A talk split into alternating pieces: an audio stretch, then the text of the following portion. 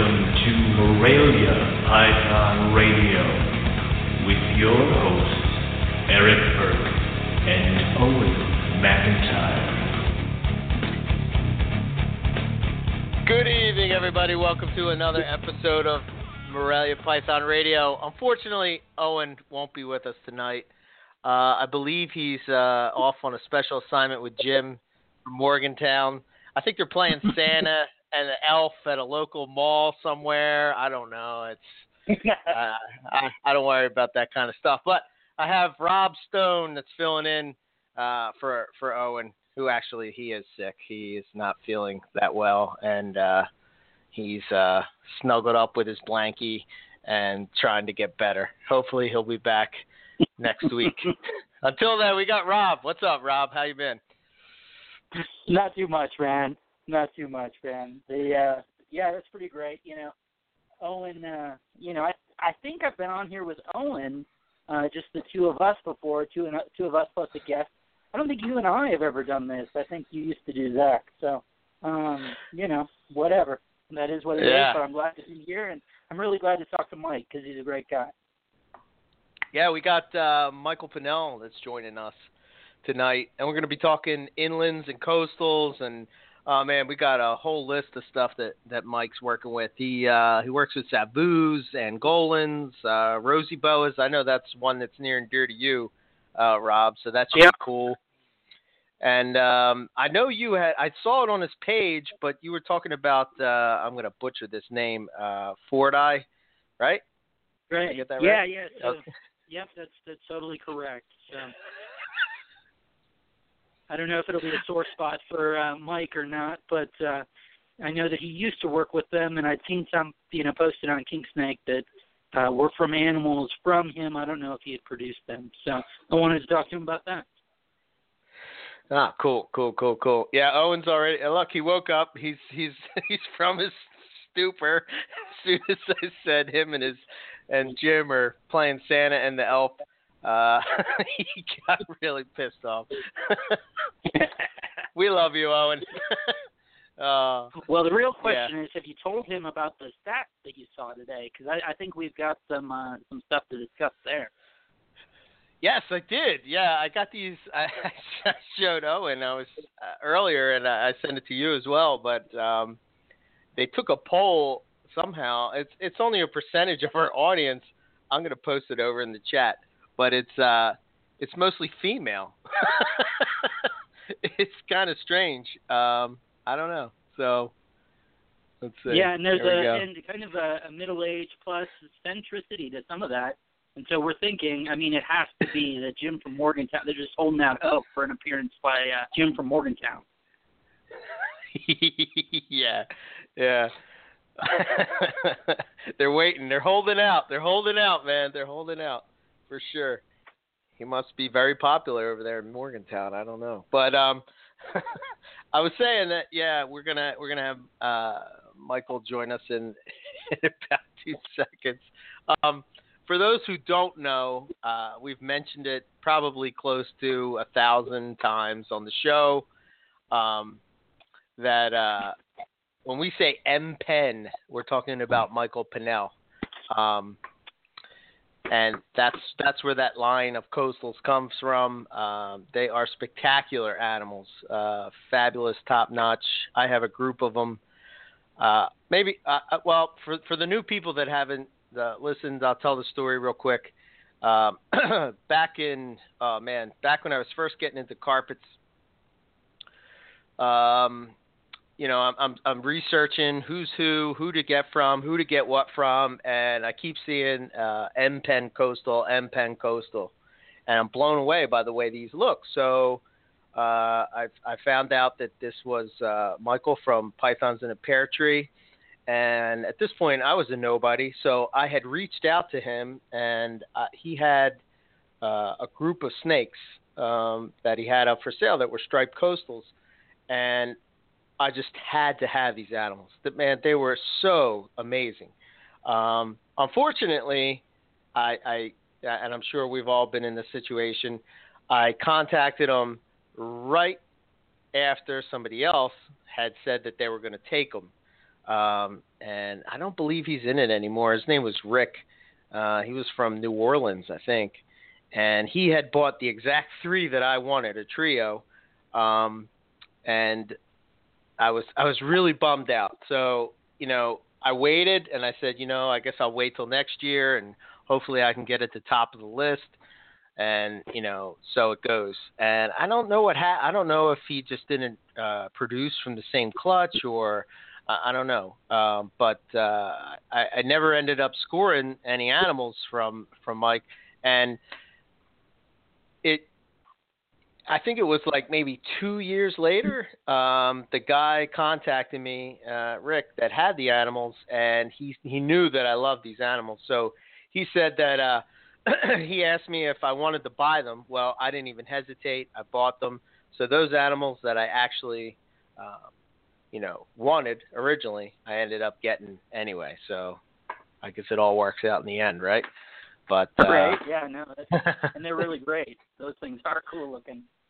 Oh yeah, fabulous, fabulous animal. So, um, you know, I, I, we're going to talk about that. We're going to talk about the line. A couple, what, what, maybe six months ago, we talked to Dave and we talked to him a little bit about the history of jungles. I thought maybe since Michael's been in it for for quite a bit, um, he can you know take us back to the early days when the coastals were you know what what was it like what was the scene like um you know maybe he can hit on some of the bloodlines and and and uh put uh, if people are uh, confused about the, the different bloodlines and stuff that are out there, um, what's what's going on.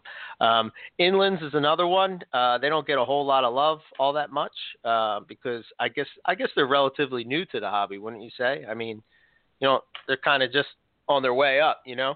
Um, yeah, for sure. When yeah. was the first so, time you saw those? Maybe in the U.S. Maybe ten or eleven years ago. Like you started. That's when Anthony got those with Terry and all that. Was that something like oh four oh five?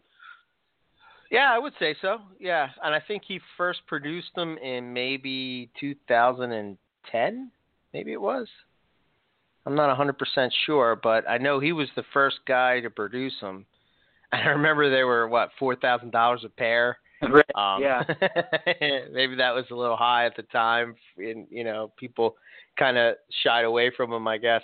But um, you know now uh, they're coming up, and and I've said this. I've you know when me and you have talked, Rob, I have said this that this is going to be the pet carpet python, and I'm curious to see what Michael's thoughts on it are as well because they're pretty hardy.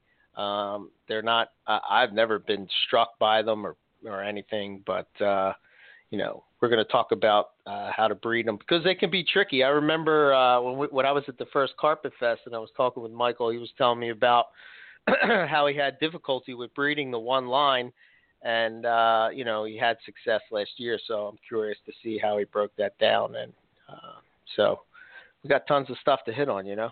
So yeah, for sure, and man, they are cool looking. Those ones that Chad brought to uh, Tinley were really something else, man. Oh yeah, I forgot about that. He had a proven pair, right? I think so, or maybe they were just up to size, but wow, really something else. Yeah, yeah. That was uh, when we learned the hard lesson to bring adults to shows, so you can show them off, and people people will remember you. But uh, so big. Um, I don't think. Uh, as, uh, I'll give a quick update on the calendars. I'm just waiting to hear back from uh, from from Casey, and as soon as we square that away, um, you know, uh, he tells me it's a really quick kind of turnaround time. I know we're kind of we're kind of crunching it, um, but uh, I'm sure we'll be getting it out real soon. So um, I don't know. Anything else you see happening around, uh, Rob? I don't think so. I mean, I talked to you about it, kind of checking out, or on the Facebook thing, or at least making it so I'm not uh, not as likely to fall into it. You know, hiding it in a in a folder on the phone, so I have to make a conscientious choice to actually go into it, and it feels great, man. I'm not gonna lie, it feels great. nice. Nice. Yes. Oh, and I will talk about Savus. I will talk about Savus. Didn't I say that? Maybe I missed that. Um, but uh, definitely we will be talking about that for sure. Neat little python. Have you ever yeah, worked with sure. them, Rob? Yeah. I'm sure you yeah, have. I have. Right? I, I love the uh, the eyes, man, when they get big. That's the. I know everyone gets bummed out about the the color change, although you see a little more retention in some of them. But man, those white eyes on those adults, that's what's kind of. They're just so awesome. They blow it away. oh, and I gotta. I they're probably not going to listen to this now, but I'm sure that they'll be listening maybe on the way back from their trip, which I don't know when it is. but uh, I have to give a shout out to my to my friends down there that took the trip down to Australia. Um, I kind of forgot about it because I kind of just wanted to forget about it. I didn't want to be reminded, but uh, I got a nice picture this morning from from the group, and I'll share it over in the. I don't know. Did I share it in the chat already? I don't know, but we'll send it anyway. Yeah. But there we go. Uh, you know, all those guys down there. Um, they were sending me pictures throughout the day, which I guess it would have been night there. Um, they found some gelatin jungles. They found some king horneye. Uh, you know, uh, just all kinds of cool stuff. I'm sure uh, when they come back, I'm we'll probably get a group of them, if not all of them, on to talk about it. But man, that was bittersweet. I'm real happy for those guys, but at the same time, I'm so jealous that I wasn't able to make that trip, man. I mean, that's the ultimate thing, you know. No, for sure.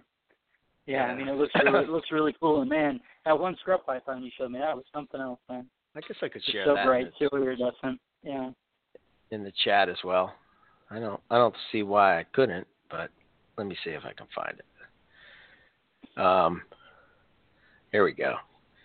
The one that was down on the ground, right? Yeah. That's the one. Let's send it over to the chat.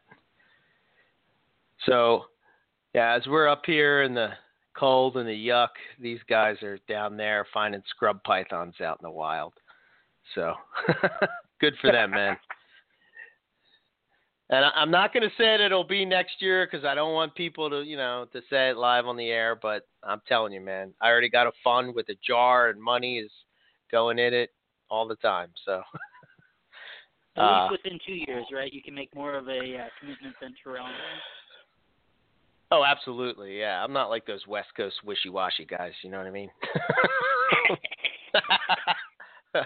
Just kidding. All right, let's get Michael on here and let's get this going. Uh, right. Hey, Michael, welcome back to Morelia Python Radio. Glad to have you. How you been? Oh, I've been doing well, man. Doing well. Thank you for having me back. Um, but I have to say, um, I, I've kind of got that same bittersweet that you have because Nick had talked to me, and I should have been down there right now. But I'm in the same thing as you. The funds just wasn't there. So yeah, Yeah. I'm quite jealous also. Sucks, don't It's- it? it's- yeah. I know, I know. I, I was just telling somebody today about it. I said, "Yeah, I should be in Australia right now." And they're like, "Doing what?" I said, "Catching snakes." They looked at me all crazy. Yeah, you Most just don't know. want to You hide just from don't them, know. right?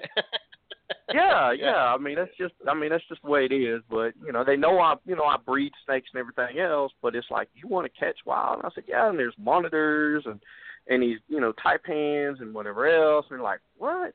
You start talking about venomous and stuff. They're like, no, no, you don't. I, look, I'm not picking it up. You know, I just want to go be out in the wild and take some pictures and just see it. I mean, just the fact to go to see a wild.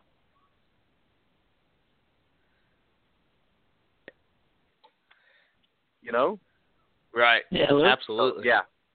Jealous, jealous to the T. I mean, that's yeah. Yeah, I mean, seeing, I I just want to see like the, I just want to see what the environment is like and get it. You know, you get a total. I bet you, those guys are going to come back that have been there for the first time and and totally look at how they keep snakes in a different way. Wouldn't you think? Wouldn't you think that would affect? Oh you? yeah, definitely, definitely. Because then you get to see more of the seasonal change, and you're getting to kind of talk with them and and kind of get a feel for the humidity issues, and and it's going to change from the time they're there, you know, to when we're actually breeding because it's kind of a flip flop of the seasons, but it's you're just going to get a different because then you know how to keep them during the summer. Right. you know. So it, yeah, I think it would be really you you really reanalyze everything you're doing. Absolutely. have a total different appreciation for what we would call now in the U.S. an ugly jungle carpet, right? Yeah, yeah. You know, you you were talking about the history earlier. We we can get into it here in a little bit, but you know, you I'll go to shows, and, and right now I'm not working with jungles, but uh-huh. everybody I want to see a black and yellow. I want black and yellow. So you're talking about a jungle, and they see what you know what we see. You know, in in 2014, 15, 16. If they had seen jungles 20 years ago, they would have said that's not a jungle because Yeah. there's been so much. You know, they look more like their wild counterparts. Maybe not as much, but I mean, you could just look at what Nick's done in the last several years with the Palmerstons. His first clutch was kind of ugly. I mean, I hate to say that. I love jungles, so don't get me wrong, but they Right. didn't have that black and yellow. And he just posted probably two weeks ago of one that's got, uh, I believe it's striped. And Oh, the yeah, yellow on that. it is really coming in, and it's like, okay, I remember seeing what your adults look like and what your first offspring look like, and it's nothing like that. So that that goes along the lines with you know refining the lines and and and breeding for certain traits that really wasn't unheard of. You know, everybody would just I, I got a, a carpet and I breed it to this carpet, and this is what I get. You know, and there really wasn't a whole lot of knowing whether it was jungle and coastal and you know, I think as as some of the market kind of opened up and we were able to acquire some new stuff from Europe, you know, myself, you, and several other people, we've got different bloodlines in, and uh, some more well documented bloodlines. You know, I mean, we've got the uh, the Rockhampton locality now. We have Brisbane locality, and basically before it was a generic coastal. You Right. know, Yeah, that's uh, that's that's. I think that's pretty. I think it's huge, and probably in trying to, you know, I, that was one of the questions I was going to talk about earlier. Like when you're working with, uh, especially like a locality project, how do you, you know, how do you inject some new blood into that, or how do you use that locality, you know, bloodline to sort of inject new blood into your into your projects to to kind of you know keep from breeding what seven, eight, nine generations in. I don't know. Have have you done That- what, what have you done with that? Well, as of right now, I've only got I've got a pair of Rockhamptons and I have a trio of Brisbanes. Uh, my smaller female is yet to breed. Maybe I'll have uh, clutch out of her uh, next year. Nick's really wanting to see because she doesn't quite have the red that the other ones do. She was the oddball out of the ones we originally got in. So when it comes with a lot of the locality animals, it's hard to get new bloodline in. Yeah. Um, you know, you look at something that, that breeds pretty prolific, like uh, the crested geckos. When they originally came in, they thought that was something that was extinct for for years. And I think Mhm. the first groups that really started was off of like five to seven animals. And I'm sure they probably increased, you know, got a little bit more b- blood in since then. But as you know, as as popular as they are, you started with a handful of animals off of those you know, we kind of got the same thing with the with the uh, albino olives that came in and, and the rough scales. You know, it's just a handful of animals. So you know, trying to keep from any kind of um, inbreeding regression is something that we have to look for in in the near future. Um, you know, pretty quick. I, w- I would say within the next two to three years by adding some new blood just because you constantly I mean if I if I keep a pair of Rockhamptons back now just so I can have another pair in case something happens to my originals, they're still siblings. You know, my original pair was siblings and now, you know, you start to get so much inbreeding and I don't think long term, you know, after about four or five generations it will really make the animal any any sturdier or or hardier. You're going to wind up doing more detriment, I think, to the line unless we were able to get some more blood. And even Right. you know, at getting something from Nick or uh, uh, Eric Colas, I believe he's got some Rockhamptons. They're originally Right. all off the same group, but sometimes just that different, uh, different climate, different uh, environment that they're at livens up that next, you know, say if I bought one from Eric in Pennsylvania and I bring it to Texas and get acclimated and do some breeding, those babies are a little more livelier than a a clutch of the from the pair I would have. Hmm. Even though they're all kind of siblings, you, you see a little bit more vitality in them. Okay. But you know, you still wind up going to that point. They're all related. So right. the locality is kind of a hard. You know, I mean, and, and what we can touch on later, like the Rosy Boa, is you can go out and and get a new locality or more animals from that locality to kind of strengthen into that bloodline to help with it. But when you can't get stuff from Australia, it kind of like eh, it, it's it, it makes it harder to to continue a long term project with them. Yeah, Yeah. I mean, we've seen that with, you know, oh, there have been a ton of different things, obviously, that have started from a, a small pool, and sometimes it causes problems. And, you know, in terms of the the genes that, you know, homozygous expressions of the genes that are hidden in that founder population, and sometimes it doesn't, right? You know, like the the porphyraceous species, some of those we're talking literally all the ones that we have are from three or four wild caught animals. Um, and some of those have shown some problems in terms of the actually kind of jaggish sort of stuff um, when that gene is turned on.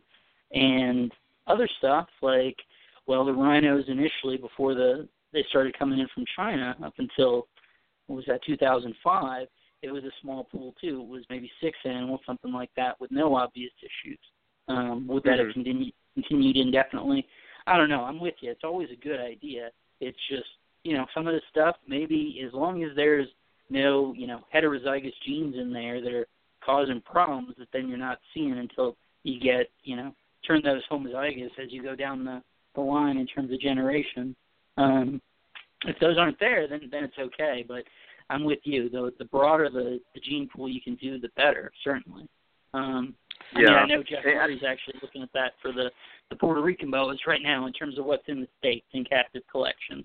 He's doing working with uh, Graham Reynolds, who has a phylogenetics lab over at uh, UNC Asheville, to see what you know. Okay, how related are the things we have? Essentially, doing your own stud book to try and you know manage the population in an appropriate way. Because I'm totally with you. It's a it's a great plan if you can you know if you can do it. Some of this locality stuff, if that's coming from a pair of snakes, yeah, you know, if there's a problem there, we're going to see it sooner or later. Yeah, and and that may not be a bad thing to do. I mean, a lot of your your tortoise species have stud books, radiated tortoises. Um, I don't know if they really got one on plowshares yet, but a lot of those that are in the SSPs actually have stud books, and you you know you kind of have to look back. Know, oh well, this is a, a cousin from this one right here, so you can't breed it. You know, and they're really adamant about trying to diverse as much as they can. But I think you hit on a good point when you're when you're trying to do uh, some like recessive mutations. Um, what we see on the outside, as far as the appearance or the color pattern of the animal, there's no telling what underlying traits are there, and hence, like the jaguar, you know, that manifest itself. So, like right now, you really can't breed granite to granite because it was so inbred right at the first. Now, Nick did it this last year, but he's outcrossed like two or three outcrosses. It's like 62.5% or, uh, you know, something like that. And he outcrossed enough and tried it. And he actually got very good, viable, you know, offspring. And I think, it, you know, all but maybe one hatched, or if not all of them hatched, you know, and thrive, which was unheard of, you know. Yeah, Yeah. no, I mean that's that's great. Yeah, I mean, back in the day, they were hatching with no eyes and all Mhm. all jacked up. Yeah. Well, they even Oh. today, even today, they still have that problem with the albino boa constrictors. You don't breed an albino to an albino Really? because of the one eye and the eye. Yeah, I mean, Huh. even with the the amount of them that they have, if you want to make a sun glow, you breed a hypo het albino to an albino. You don't breed albino to albino. You'll get animals with one eye or no eyes. No kidding. So like, there's something didn't in with those that. genes that that kind of stresses or puts a stress on the um I don't know what the way the genes break apart or how they replicate themselves that causes some kind of external issue that we wind up seeing with you know eyes or kinking or something else. But as Sure. far as I think with like coastals and stuff that you have such a variability, I mean, you'll find when you breed a stripe to a stripe, you think, okay, I should get all stripes for the most part, and you still wind up with like one or two aberrant patterns. You might wind up with one kind of banded. So just that variability, I think, helps it along the line, even if you do work with some inbreeding to kind of refine certain lines that you're not really trying to do it to, you know, like a homozygous trait, granite, albino, something like that, that would really, I think, put detriment on that line. Yeah, I Yeah. it's, the, what you say about the eyes, I remember seeing a baby. Uh, there was a litter of albino arabesques back when they were uh, expensive snakes, and yeah, I mean, half of them came out missing eyes and that sort of stuff, and just had to. Mm-hmm. Um, they didn't even want to put them into a, a pet situation in case someone changed their mind about that, you know, relative to the value of that animal at some point. So yeah, no, I I totally understand that. It reminds me of I think Eric, you might remember this one. Ben was on Gecko Nation Radio, and part of it is some of these traits they'll be on the same chromosome near each other, and you don't actually see. We think of recessive traits as being inherited completely independently, and that's mostly true. But if they're actually near each other on near enough to each other on the chromosome, they'll come off in pieces, so it'll actually be hard to hit. Rather than being a one in sixteen, it might take one in 120 to actually get it to break, so that those two things separate from one another. And the same thing could be happening here, where there's some. It's not actually an eye functionality thing associated with with one of the strains of albino in terms of where that gene is, but right next to it might be something that does impact eyes, and so that's being carried along with it, even though they're two separate traits. They're just so close on the chromosome that that typically doesn't get separated. Right. Wow. I, I Rob never heard that one, but I, I mean, I can see it. Rob's got it, man. Rob's got it. yeah. You can't stump him, man. uh, Oh my! um, yeah, I, I do remember that uh, that them talking about that for sure. Um, uh, I would say uh, so. I guess I guess the the locality stuff. If you're not going to focus on localities though, but like if the Rockhampton or something like that would definitely inject new blood into a coastal project that you were doing for sure. Um, you know, Well, I, I, yeah, I believe it would. Um, a lot of the original uh, caramels that we got in from Europe are of Rockhampton ancestry. Uh, Nick would know more, but I believe it was either a caramel male bred to a Rockhampton female or a Rockhampton Mhm. male bred to a caramel female. But that's the reason the caramels don't tend to get that, I guess, typical coastal length because they have that Rockhampton blood, and and Rockhamptons tend to stay on the, a little bit on the smaller side as compared to like Brisbane's that can get you know really good size. Mm-hmm.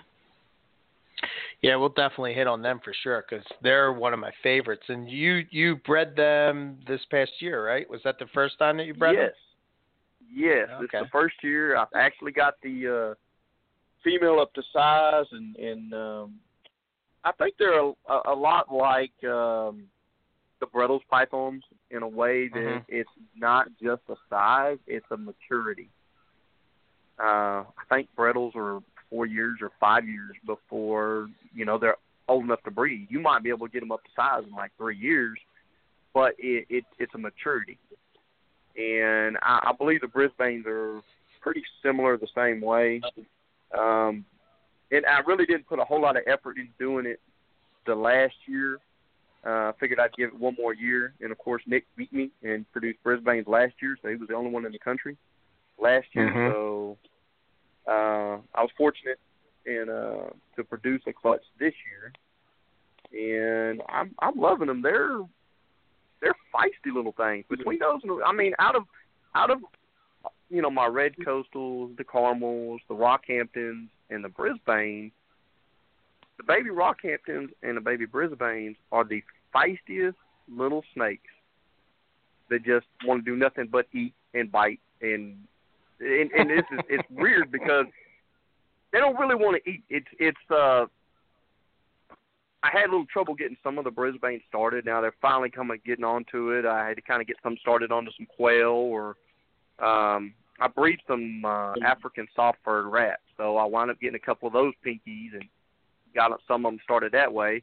But now they want, don't want to go to mice fuzzy, so I got them onto a quail, and I'm slowly trying to get them, you know, to a pretty consistent meal. But you know, something that's generally that feisty normally eat pretty readily, and the Brisbanes didn't do that.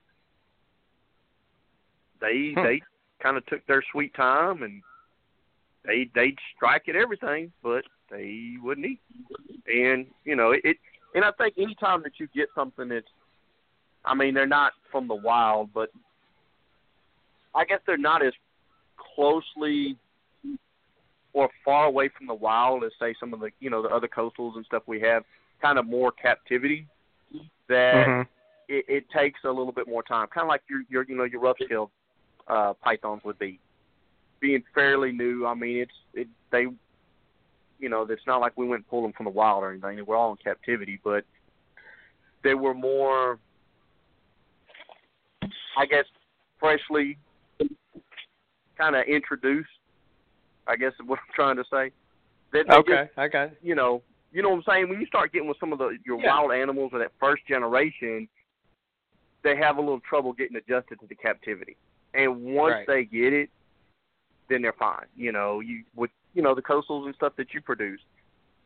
Boom. Once they once they kind of get it, but you know, some of these other ones take a little bit extra steps. And you know, Rockhamptons last year took a few times before they got started. This year, they all started, I think, by like one, right off the get go. Hmm. So Well, that that's good to know. I call African Yeah. soft ferals Morelia crack because it seems like no matter what, they, they'll always take those. Uh, picky eaters. pretty much. stuff. Yeah. Mhm. Uh, all I know you were just so, talking to somebody a couple weeks ago, right, Eric, about how you keep those. Mike, how are you? How are you breeding those soft furs? Are you doing them differently than you would? Will you also keep mice and rats? Mice or rats? Well, I suppose? don't. Well, I do rats. I do rats. Uh, basically because most everything I keep is larger, and I probably need to do mice, but I just don't have the room, and they stink really bad. So I really need to get a nice outdoor door away from the house facility. Uh, many years ago, I did do both, and like I said, mice just there's something about the the ammonia in their urine that they just they really smell. So I, I just can't do it right now. Um, Hmm. But as far as African soft furs, I don't have a whole lot to do with them, so I have like one colony, and I'm doing like uh 1.4 or 1.5. And just when I get a little litter or two, I wind up feeding them. Uh, I fed them to my uh, baby rosy boas, um, to a couple of the, uh, like I said, the Brisbanes and stuff. And surprisingly, the Savus didn't go for them. really? Savus didn't want nothing to do with them. Yeah. I was Huh. like, well, everything eats African soft-furred rats, but Savu pythons apparently. Right. Huh. Who knew?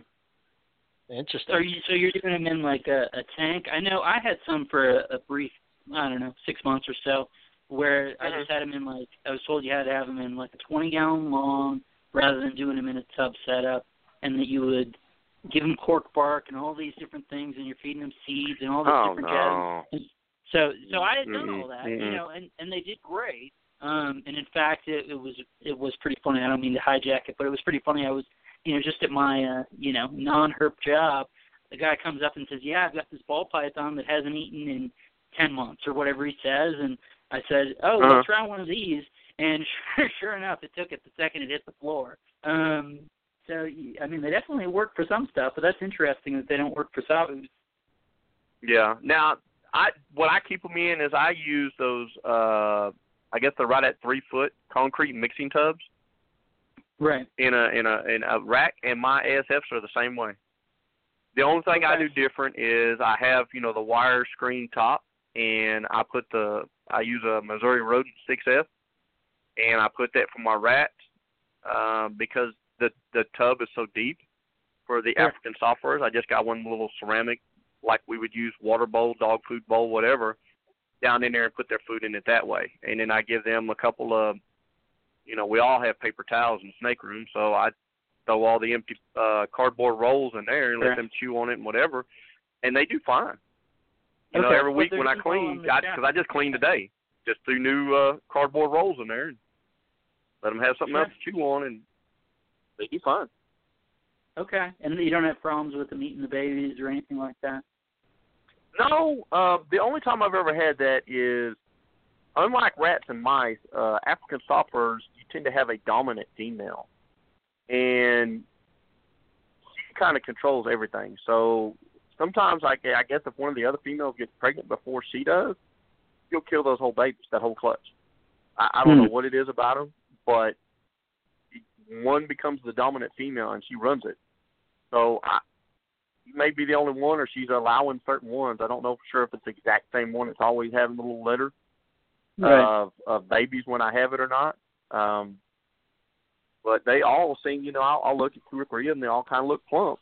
Now I might have some once they eat, you know, once they have them that they might eat them, but I haven't really, I haven't noticed it.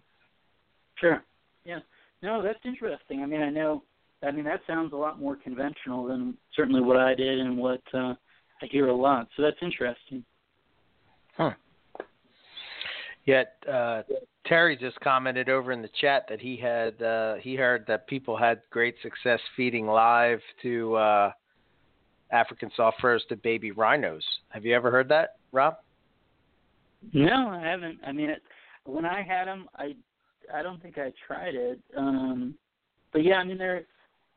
Correct me if I'm wrong. I think they're a little bit smaller. They're kind of like when they're when they first come out, Mike. They're like the same size as just those freshest pinks that you can get maybe from a small female. Something they're a little Uh-huh. bit smaller Mhm. than maybe a, a one or two day old that we usually see as a pink. So, um, you know, that makes some sense. And maybe it's just that slightly different smell. I mean, I know I still have this darn hognose that wants, you know, tuna fish scented set. You know, it's just turn it off a little bit, you know, and it makes all the difference. So, yeah. Owen, uh, speaking of hognose, Owen, have fun with uh, tuna. Just hope you like tuna sandwiches, man. Uh, nice. That's awesome. So, since the let's let's let's backtrack for a second. Ha, since the last time we talked to you, has there any been any new projects that you've added to your collection? Uh, yeah. I uh I picked up some albino Darwin. Well, albino Nice. Darwins. I've got a male and a trio of het, and I picked up uh an Axanthic coastal visual and uh one of Nick's sixty six percent het that you look at her, it's like yeah, she's gonna prove. It, it's something Oh, about those with the way the the look of the eyes and sometimes a pattern that almost makes it look axanthic, but you know it wasn't, and it's like, yeah, you're gonna prove. So, uh, I, I kind of because I want to do that in in integrate it into you know the axanthics into the caramel and into my red coastals to get a little bit different look and then see how the the supers you know look uh to see if there's much difference right. so we'll see. But o- cool. other than that, I mean, that's the main thing. Um, I, I know I really want to add some rough scale pythons, and I think he's he's got you left. I think I don't know. That was I, the last time I talked to him was about two weeks before he left for you know the other place that we don't want to mention Right. right now. But yeah, uh, he he he had had some, and I think he he sold a pair and something else, so he may have a pair left. I don't know if that was what he was keeping for himself or not. Um, but that is something else I really would like to uh, to incorporate and get into. And and uh, first time I ever held one, I don't know if first time you did was at Bill Stiegel's house at the uh, first Carpet Fest.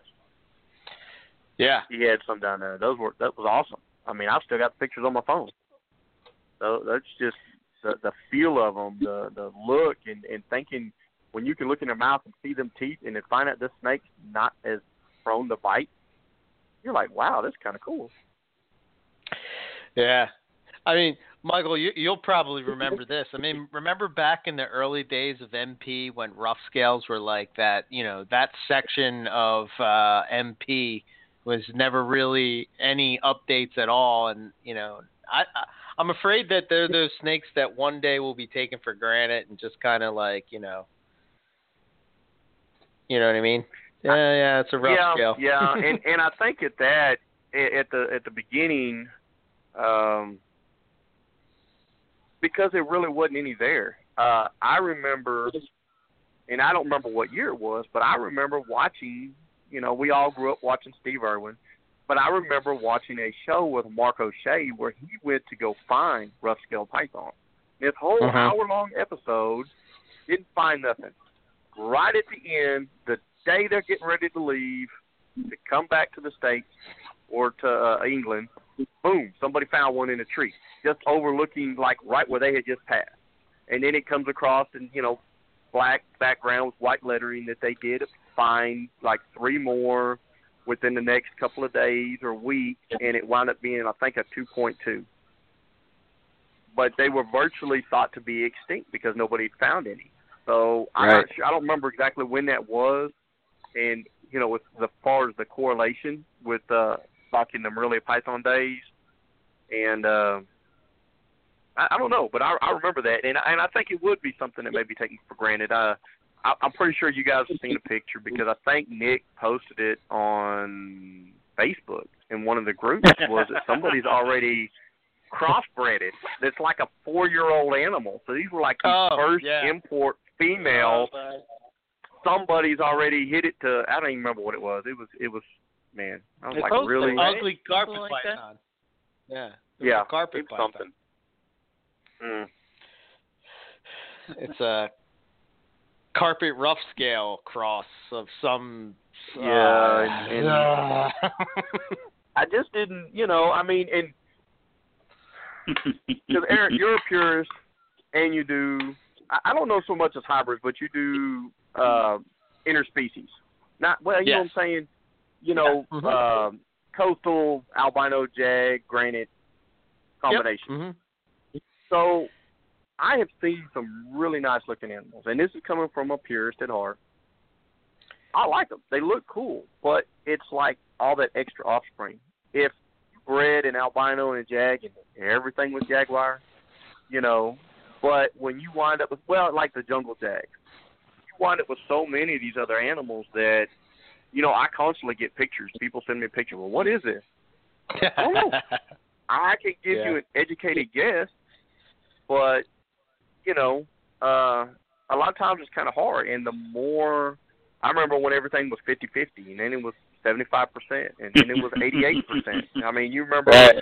when Campanetto did Yeah. the um, was it eighty eight percent? I think it was Bullwinkle or Bullwinkle Junior, eighty eight percent Yeah. IJJags. The Right. animal itself, awesome, but what happens to all those offspring? And I think that was always kind of been the issue when it comes to those. So I, I, I'm gonna go ahead and backtrack because you know we were talking about when you did your intro, you were talking about history. Yeah. And I know a little bit. I've been I've been around in it for a little bit, but um, most of the original animals that we all kind of started with, there was a, a few different lines, and a lot of the stuff uh, did have some diamond jungle crosses, and you had diamond coastal crosses because there was pure diamond, but there was so much problem with. Uh, I think we were still kind of learning. We were in infancy, you know, of, of on that learning curve. It was uh they came up with diamond python syndrome, I believe it was. I think it was DPS. Mhm. But they found out well I can breed it to this jungle. I can breed it to a coastal and I get nice viable animals. But something keeping diamonds for very long is because we really weren't cooling them. And I'm sure there's other probably some um dietary needs, maybe a vitamin or mineral or something they weren't getting and I know Derek uh Roddy does like fish and some other stuff to his blackheads to give different vitamins and minerals to them. So there might have been something they were missing, but you know that was a lot of what we had. And then we had coastals, and then we had some jungles, and there wasn't a lot of, I guess, heavy research into where did this jungle come from, and you know the line, and kind of when I got into it, there there wound up with uh, we used to have constant debates and fights and it, it got to a point there was like name calling, and I mean the old days of Morelia pythons because it was like, well, you're purist, and you know, and and were these just snakes in a box? And it's like, well, we. And, and from my point right now, as if I'm at a show and I'm selling a coastal, I want to be able to 100% within my reasonable knowledge say it's a coastal.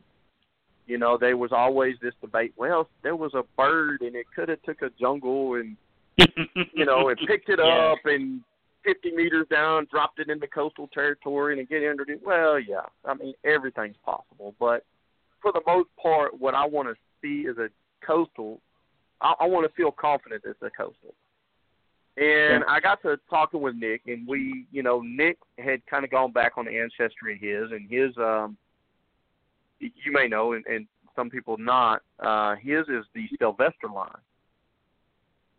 and Right. his kind of has a distinct look. I can I can look at a lot of his animals and know that it came from his animals, and I can do the same thing with mine. We we've you know, and it, it's been really nice for everybody to call in pin line. It's like, wow, man, I got I got my name on something. But originally, these animals came through Lloyd Lemke. I mean, we traced it back, you know, through David Tracy Barker to uh, Amy Zirkle and into Lloyd Lemke. And and you know, in a lot of those early days, there was stuff that you know came in. I mean, Australia was closed Yeah, down Mike. sometime in the '60s, but stuff came Mike, in. There was habits of stuff coming in. Uh, Um, so quick question there, just as an, an aside, and I know you know he had his hand in a lot of different pots, but I kind of wonder how much how much of that has become you know saying oh it's Lemke is you know passed off because a he was moving a lot of stuff that's true, but also b because he passed away in the late '90s and kind of isn't here to to contradict or tell tales or any of that sort of stuff. You know, what I'm saying like okay, well, so maybe now you have other stuff that oh, it was Lemke also implying oh he was getting it um questionably, you know, questionable origin or something like mhm. that. Just to, just as a cover for like, oh, actually it came in yesterday, but I can't really say that, you know. yeah, Does that makes sense? Well, I mean, there's, I mean, you've got there was there was a lot of outfits that were out of Florida that was, you know, bringing stuff in, or individuals bringing in and selling, and they would, you know, long before Say, oh my no, time. I got it from him, or I mean, we both Yeah, just yeah. we know how it goes. Yeah, And it, no, it, it probably does. So I, I, I really like the fact that you know when people term it, they they. I mean, I try to give reference to Lloyd Lemke because that is as far back as we can trace it. But as far as like this day and time, by people referring to him as M Pen, you kind of know. And then when, okay, well, contact me. I can. Okay, here's kind of the history. These are the animals I got. I acquired them through you know, friend. He got them directly from VPI, and you know, it traces back. And that's kind of the way Nick was. And you know, there was a lot of stuff with the jungles, and we all know the stories. It's already kind of been in and out, and and where a lot of this came from, being wild caught, brought in, and introduced, and being able to kind of people that kind of kept track of it, you knew they were jungles. So we had a couple of those different lines to work with that way. Right. That's So then, so are yours from a different? Just you know, and excuse me, Eric, if I'm if I'm wrong. Are yours then from different, completely different stock than what Nick has started with, or is there some crossover there? Or No, Where it's the- completely different stock. It's completely different Okay. stock. I, I'm not sure how far his go back in. I just know his are referred to as Sylvester. He may know the guy's first name and and some more history on him. Dave Um, Sylvester is his name. Dave Sylvester. Okay. And Yeah. um so we we got it I could look at the animals. It's like you know, Eric brought up that story when he opened up and I remember that vividly. And, you know, this guy contacted me, I want that trio and then it probably wasn't a few hours later, if if that, you know. Eric hits me up back in the days when everything was on emails and really a Yep. Python's board or whatever and he was interested. And I said, "Look, this this other guy already told me he, he hadn't paid for him, but he told me he wanted him. Pay me by this date. If he doesn't or he backs out, you're next in line. I mean, it, even though I knew Eric had money at that time, because he was telling me, "Look, I got money right now." Right. He was ready. I, I, I didn't feel comfortable when somebody else had already told me they wanted the animals. I'm gonna give him, sure. you know, full time. And so later on, I, I don't remember if you had contacted. I think you had contacted him, told him if you ever sell them animals, I want them. Yes. Yes. And I never knew he sold them. We were, I don't remember if it was Facebook or Morelia Python's board, and you posted up some pictures, and I looked at them. I said, I know exactly. I said, those are my animals. That came from my, you know, my stock. And you're like, yep, I got them from, you know, the guy in, in Louisiana. I was like, okay. There's there's a certain look to them outside of that striping that I can kind of tell. Now, Nick does have some of my animals. I believe it was 2007. I had sent him one mail. I think I sent him two, but I know I sent him one mail for sure. And he used that to kind of introduce some new blood into his. And so he'll have some that's kind of cross with Lemke and Sylvester lines. But I think what I've seen with Sylvester is they tend to have a, a little bit broader, not necessarily a broader head, but it looks like they got fatter cheeks. If that's the, if you if you get what I'm saying, it's like the head is Yeah. wider, you know, Yes. and there's a distinct look on that head that you can tell. Okay, that's Sylvester line. Hmm. And and mine tends to have a like a greenish hue color to Right. it and sometimes it comes through in pictures and sometimes it doesn't. And you can see when you post them, and then the light's just right. You're like, yeah, I know those. And so when you posted a picture up the other day, I was like, one of those man. If I could kept everything, I mean, it's it's yeah, Uh, it's like, but you you wind up running into that, and and you know, like right now, being with the caramels and I'm holding stuff back, and and these red coastals, it's like I've got too many holdbacks. Color here or this stripe. Let's I want to produce this. Let's raise it up. And then after a while, you wind up with, you know, a hundred extra snakes that you know doesn't really. So it's like okay, after about a year or two, okay, let's refocus projects and figure out where I really want to take this. Because I, you know, I had kept some animals at one time, uh, at that M Pin coastal line for banded animals. Because I had a really nice banded female, and I wanted to try to produce these really nice banded animals. And you know, at that time, I was having to. I think I moved, and I had to downsize a little bit. So it's like, okay, I'm gonna go ahead and kind of stick with these stripes, and I'm gonna go ahead and sell this off. But I think it would have been cool now, being that it's been so hard for anybody to produce a caramel stripe because something about the caramel gene fights that stripe pattern so much that you either get a halfway decent stripe, but it's like a really ugly animal, or you wind up with a color but not a whole lot of stripe. yeah. Owen was uh, pretty lucky with hitting uh, some pretty nice, somewhat stripe. You know, like the start of it. But I think Mhm, the mhm. uh, the stuff that I think the first year him and Nick were kind of doing the same project, and the animals that Nick used, um, and it's funny. I believe Owen used one of your animals, and they actually turned out nicer than um, what Nick had, was going for. I thought, in my opinion. Not, I mean, Nick. Nick is. Well, I, I I remember- Think it, I think Nick also used one of my females because of the striping. Because I, I don't. He may have recently got a tiger, but he didn't have tigers a while back. No. So most of the stripes he had was off that Lemke line. You know, Yeah, so what yeah. Owen had, it was just I, I my, my personal belief is the very bright colored, I would say pretty animals like the like out of that trio that you have. If they've got that color, I don't think it's going to produce a very good looking striped caramel because Right. of how bright it is. I think you're going to have to have a really dark animal and then put Right. the caramel in. It's going to take a few more generations to try to get the Right. more color from the caramel in. But I think there's uh, the way that caramel fights with that color. You might get some striping, but that color they they just don't jive well. And so that's why Right. I've got this one really nice striped female that's dark. And if I get around, I may put her try it this year and see what I get.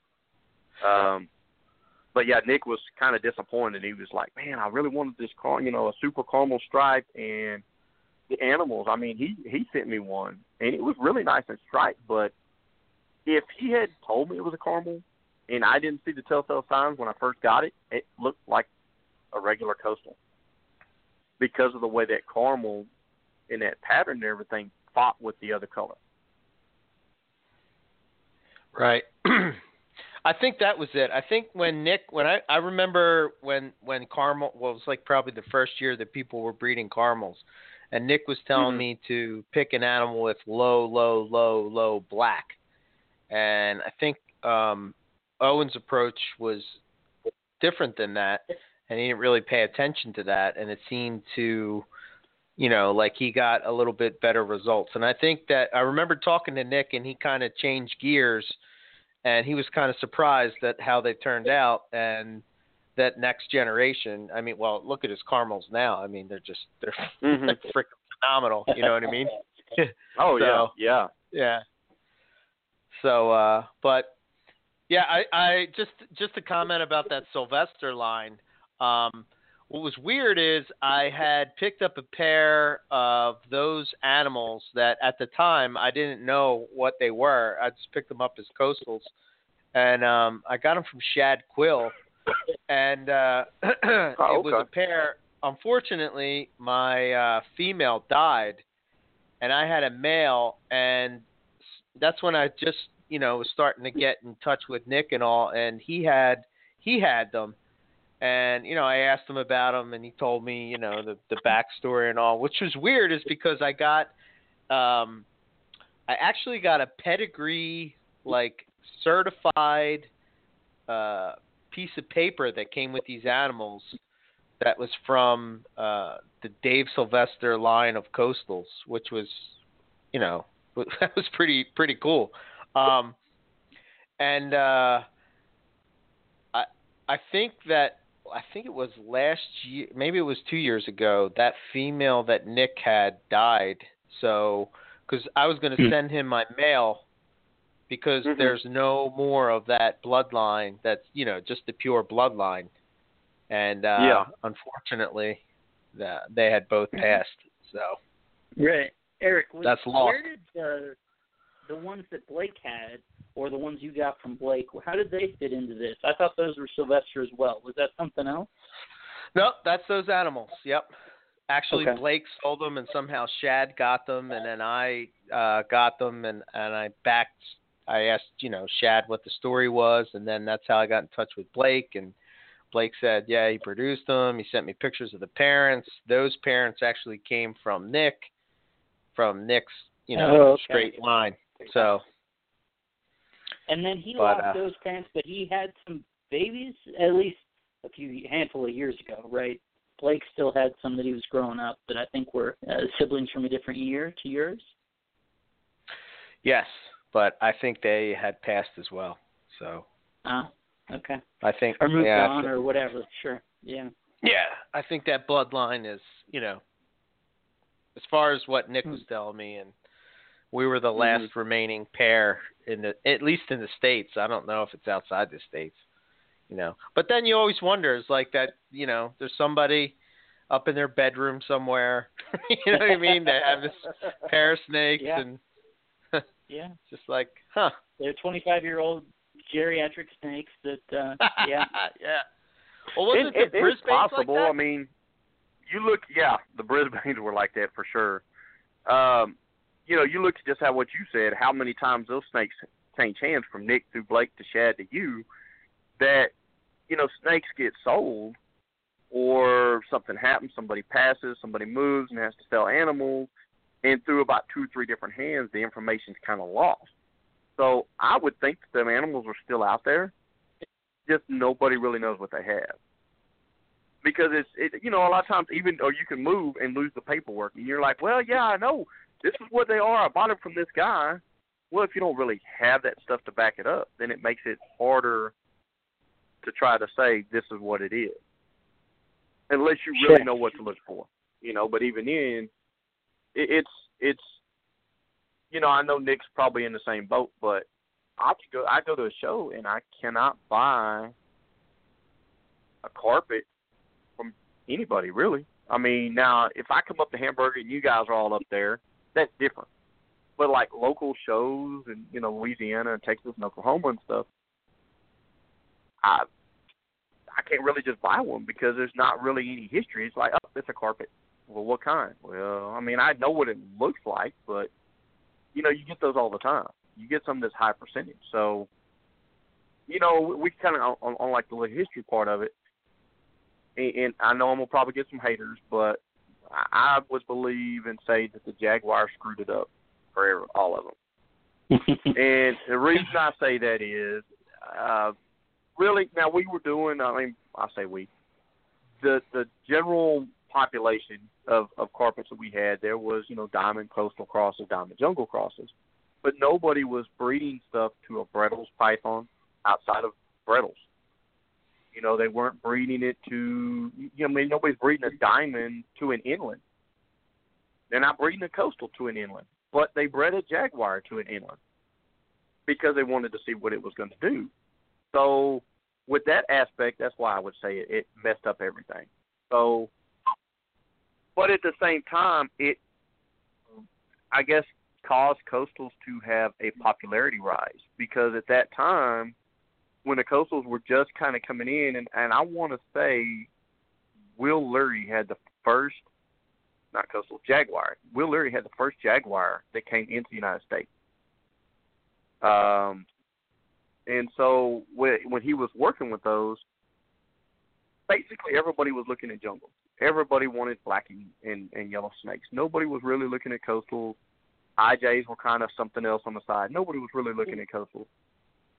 So when the Jaguar came in, and it's a coastal mutation, I think it livened up coastals a little bit more. It's like, oh, okay, cool, there's a mutation, and so it brought it, you know, more to the forefront because, you know, for the most part, coastals were the drab, earth tone colors, and that's what it was. It was just like, oh, that's a carpet python, and so it was about probably five years after that, um, and it was weird because uh, my Jaguars came from Matt Brock that had one of the first grandsons, I think, from or sons from Will Leary's Jaguar, and I hadn't even talked to him, but that's when a lot of the issues were starting to come out about the Jaguar having some slight neuro issues.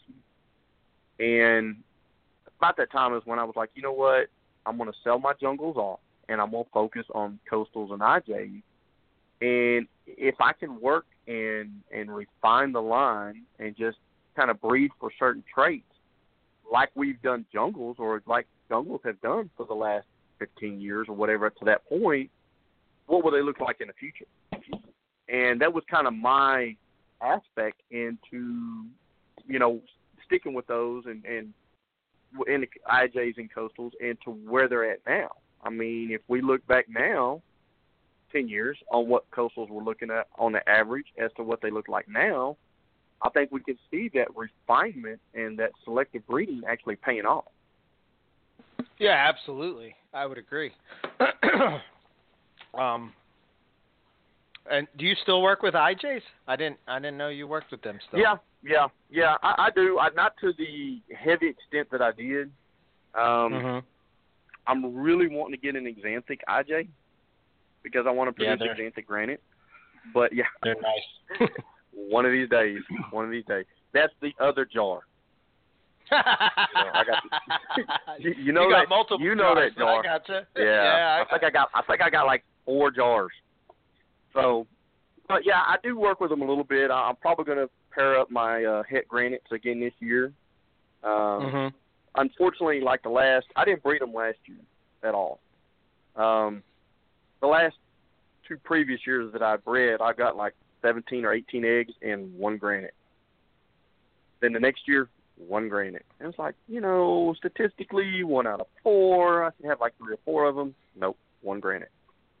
And that that Oh. seems to be my luck because I do the same thing uh, with my granite spotted pythons. I actually breed a visual granite to a het female and get one granite every year. Really? Wow. Yeah. That's crazy. yeah. So granites, I guess, just aren't my friend. um, I just, uh, I real quick, I just posted up over in our chat room. Um, I found these. Uh, I had them in my desk, but I found those certificates that I was talking about, and um, they were showing, you know, the bloodline of those Sylvester stuff and the the actual uh, authentic certification uh, of them. So, um, Okay. yeah, I'll I'll send you over a picture of it. You'll you'll probably get a kick out of it. Little. Uh, Oh yeah, definitely. um, let's talk about your inlands. Let's talk about how you're uh, what you're doing with inlands. Uh, how do you keep them? Um, maybe talk a little bit. Do you keep them different than carpets? Um, you know, I know down in the, down in Texas, you guys, you know, struggle with keeping things actually cooler than, uh, you know, uh, we worry about keeping it hotter. Um, maybe talk about caging, lighting, heat, feeding, that kind of stuff. Okay.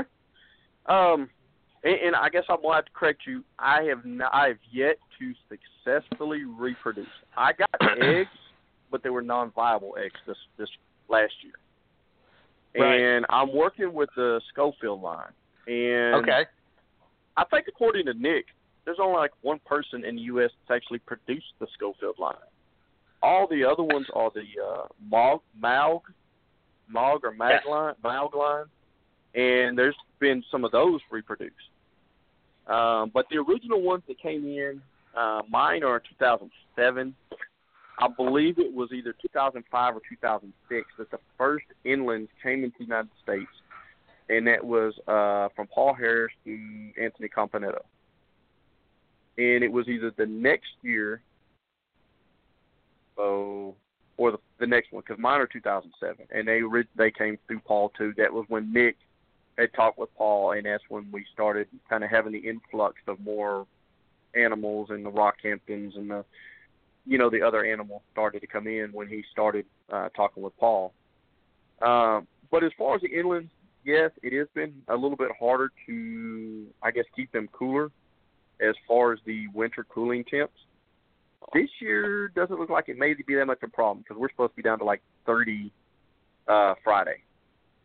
So it has helped, but when we have a very mild winter, you know, it could be 50 or 60 degrees, and then it gets up to like 70 during the day.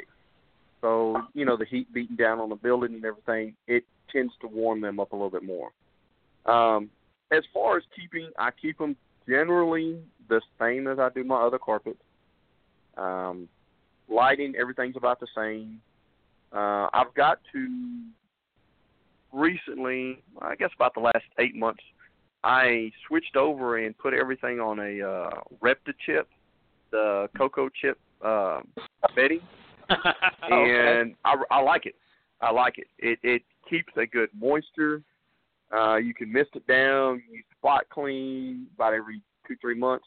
Trash it, throw it out in your compost pile, whatever, and put new one in. And when you mist it down, it has a nice earthy smell to it. So I think they kind of enjoy it. My dwarf worm loves burrowing down in it. So, um, uh, Yeah, like I, I said, know all of them kind of stay the same with it. Yeah.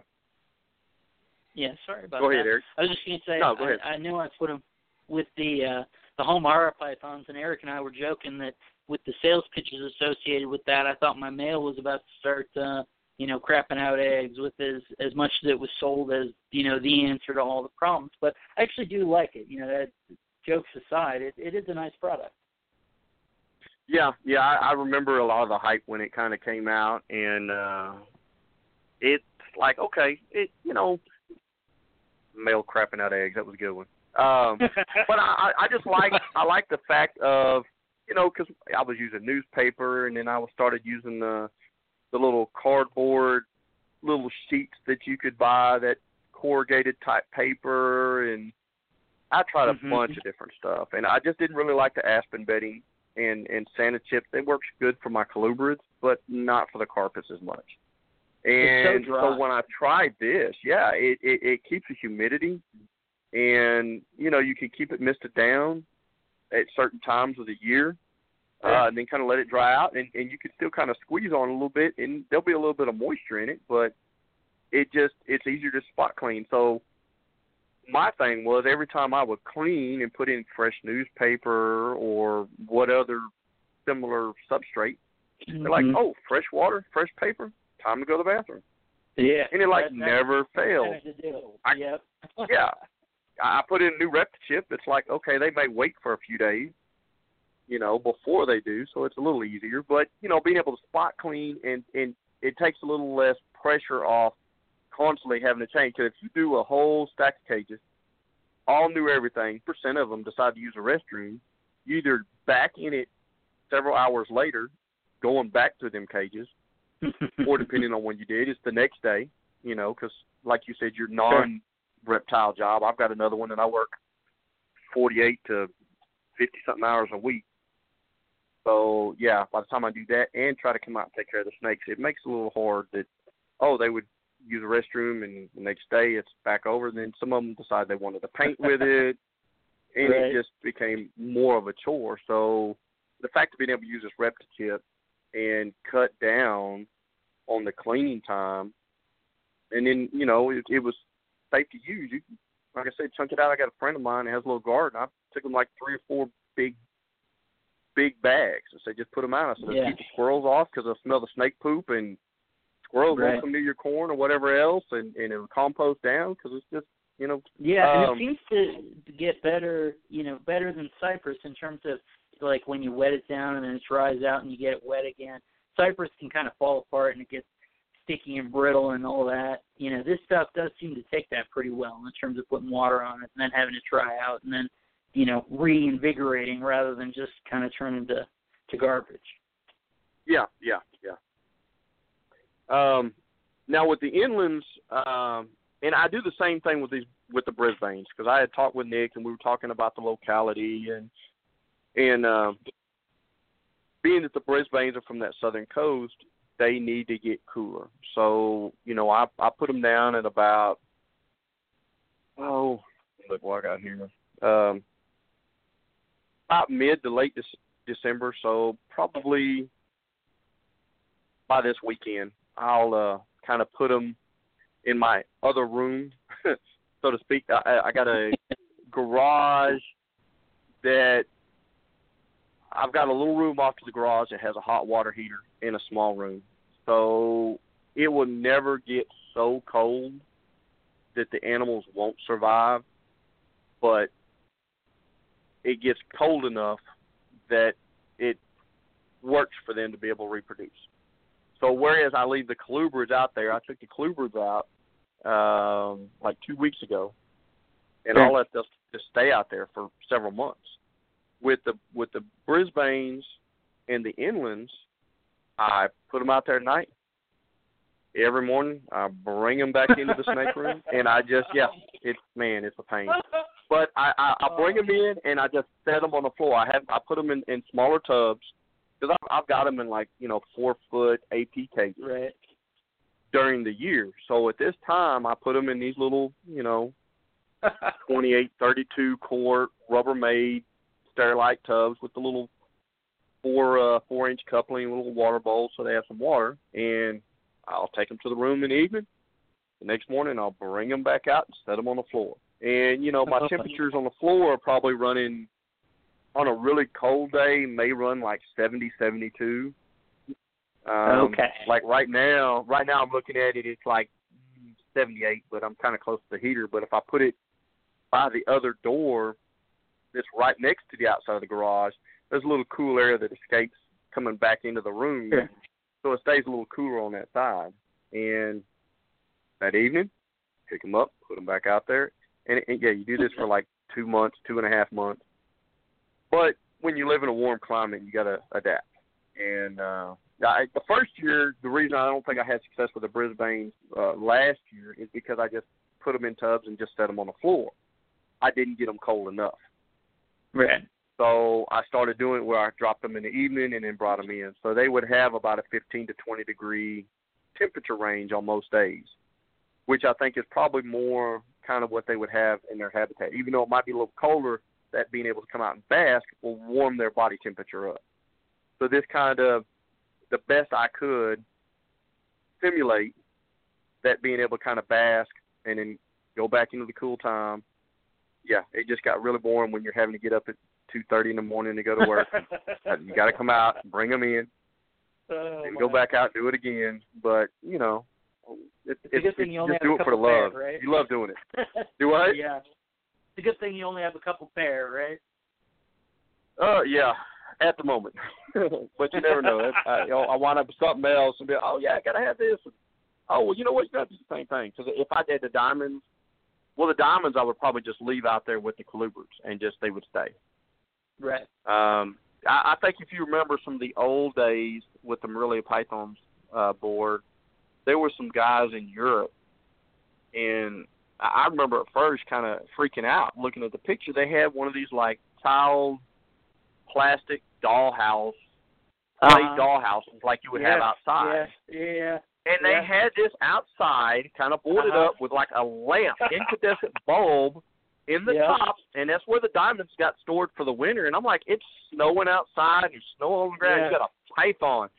You know, diamond, and they get cold. It's a python. It's not a colubrid, and it's like sit down and yeah, it's perfectly fine. You're like, dude, you're an idiot.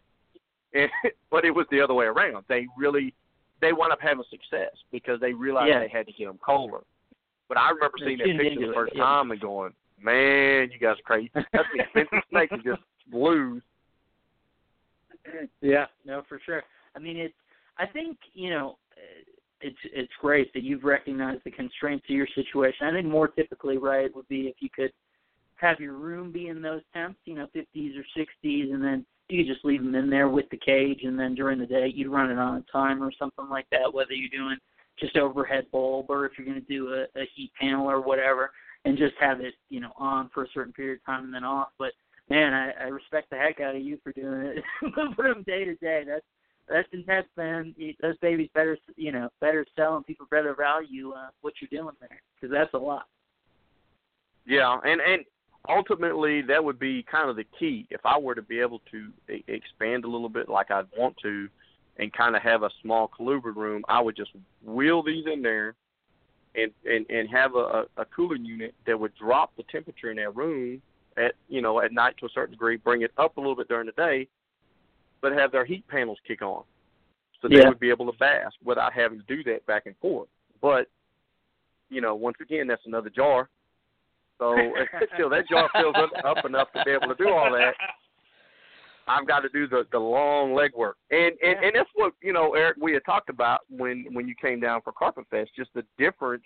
And so that's when I- when I'll talk to somebody at the show, and it's like, okay, this will work for me. It may not work for you. You know, I mean, I could tell you how I breed carpet, for your climb and for Colorado, that's two totally different ones. It, this may not work for you. You Right. know, like you said, you have trouble trying to keep them warm enough. Mm-hmm. Being cold's no problem, especially this time of year. Get out there, and you know they're fine. But Yeah. and, and especially in, in northern Colorado, same thing. But there's a humidity issue, and Yeah. you know that changes it up a little bit. Whereas here we we don't. I don't know what that is. Well, I guess it's. uh I've got it in the flake form tonight, but yeah, I mean it's 10 degrees out. You know, so certainly the you know the temps wouldn't be a problem, but you know at the same time as you say, you have an advantage in terms of humidity, whereas anyone doing green trees here in Colorado, man, I you know it's it's a lot of work because it's just so so darn dry. Whereas at least you're in East Texas, right, Mike? Yes, yes. Yeah. So I mean, at least you have, you know, for better or worse, for your sake, you know, you have some humidity. you definitely feel it a little bit. And, and it's funny you mention that because there is an outfit in Colorado that breeds rainbow boas, and that's also That's another high, higher humidity animal, and they're very successful. They have that bullseye line or something. I can't remember the, the outfit, but yeah, and and they successfully breed them year after year after year. And I thought, wow. So yeah, you, you, they may have to be doing some more stuff like I'm doing toting stuff in and out, you know, every day. But sure. you do what you got to do, and, and you know, because I'd always wanted them. And, and like you were saying with the inland about being a uh, kind of a good uh, pet species, because you're right. I've never been bit by an inland, never. Reach in, pick them up, no problems. And the color they have, and I think that's what got me the most when I first saw them is if you flip over, they they have a really nice color on the on the back, and I've noticed there's a distinct color difference between the Schofield line and the Mog line. But I haven't really seen a belly of the Mog line. But the Schofield has this slate gray, blue, gunmetal looking color that just wow, that is that is just gorgeous. And being a smaller species, and it's a carpet python, and it's got a good temperament. I mean, you can't beat it. Yeah, I love them. Is the uh, this either to either you guys? So is the Harris line distinct from the Schofield, or is, are those the same snakes we're talking about? Uh, Harris, I believe, only had the Schofield. He may have Mog line now, but all Yeah, he the has original ones were were uh, Schofield line Okay. because that was all the original ones that came in when Campanetto brought in, and the next either the next year or two years later when Nick brought some in where I got mine.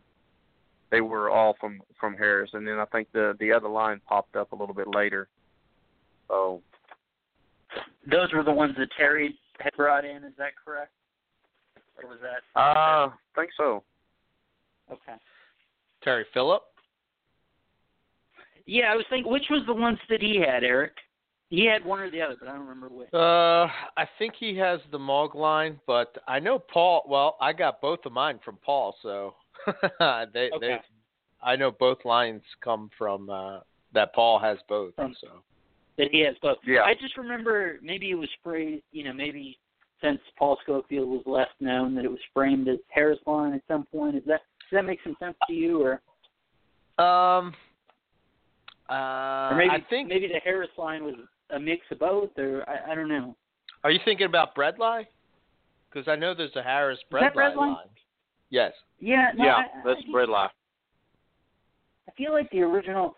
Maybe I'm just thinking of Nick. Maybe he was saying he didn't want to get into the Schofield thing. Maybe he was just saying Harris and Mogg, but meaning Schofield. Okay, fair enough. Little Yeah. diatribe. I have. Uh, I'll have to post it up too. I have.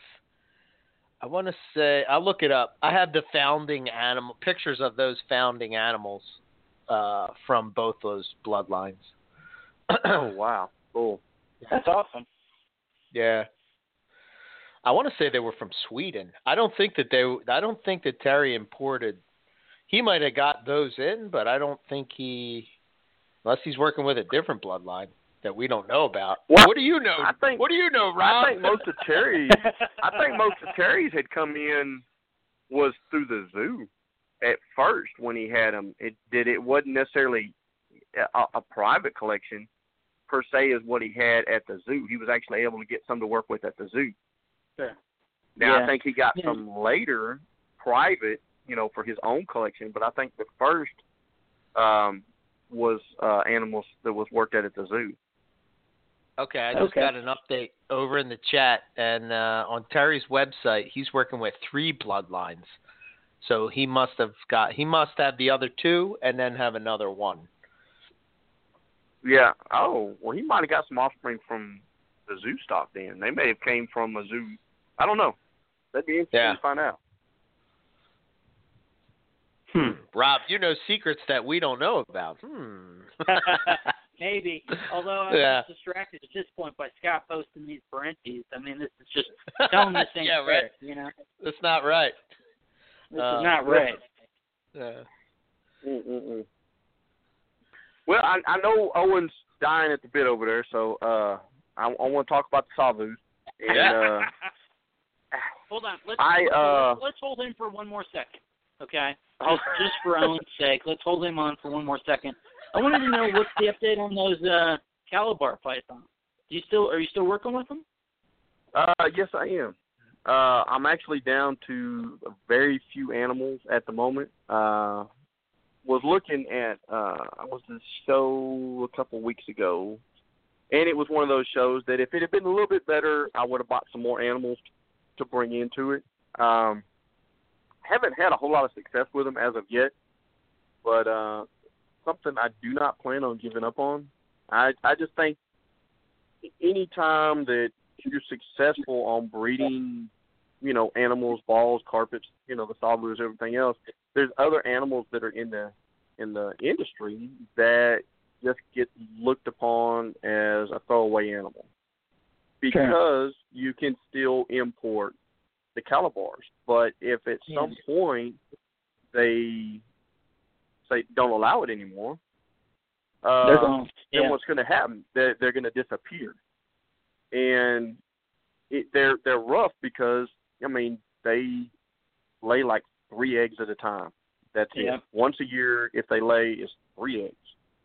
You got to have a pretty good sized colony to have a decent assurance colony. So Yeah. you know, I, I looked at this because, and I can't remember how many years ago it was, but uh, I had talked with a guy out of New York, and Haiti had uh, recently just opened back up, I guess, their borders or such for international transport. So Okay. that's when I had got in the Haitian boas. There were wild caught Haitian boas. Mm-hmm. Uh, I got Ford's boas, and I got some. Um, I believe they called it like a Okay. green vine boa. It was gracilis, and it was Priscilla. at at that time, at that time, everything was Epicrates. I know Yeah, they've yeah, yeah, changed. Everything's changed now. I I, I hadn't even kept up with it because I, you know, everything constantly gets a different Yeah, Latin I mean- name now. It's you know we just stick with kind of- chondro python Yeah. because that's what we grew up with. But at that time, everything was Epicrates. So with fordii, there was the uh, I can't remember what the Haitian was, but then I had the Gracilis, and it was a very striatus, striatus, and then the yeah. yeah, and I also had uh, a Berry Island boa. I actually had a pair of those. Right. Okay. And at that time, since we're going in the Fords, I uh, had had kept them, got them where everybody was kind of thriving. The Gracilis didn't do as well for me. Uh, being a very slender, it was kind of like Sure. um, some of those Yeah. uh, uh, Boiga, boy guy, uh, Mhm. Yeah, yeah, yeah.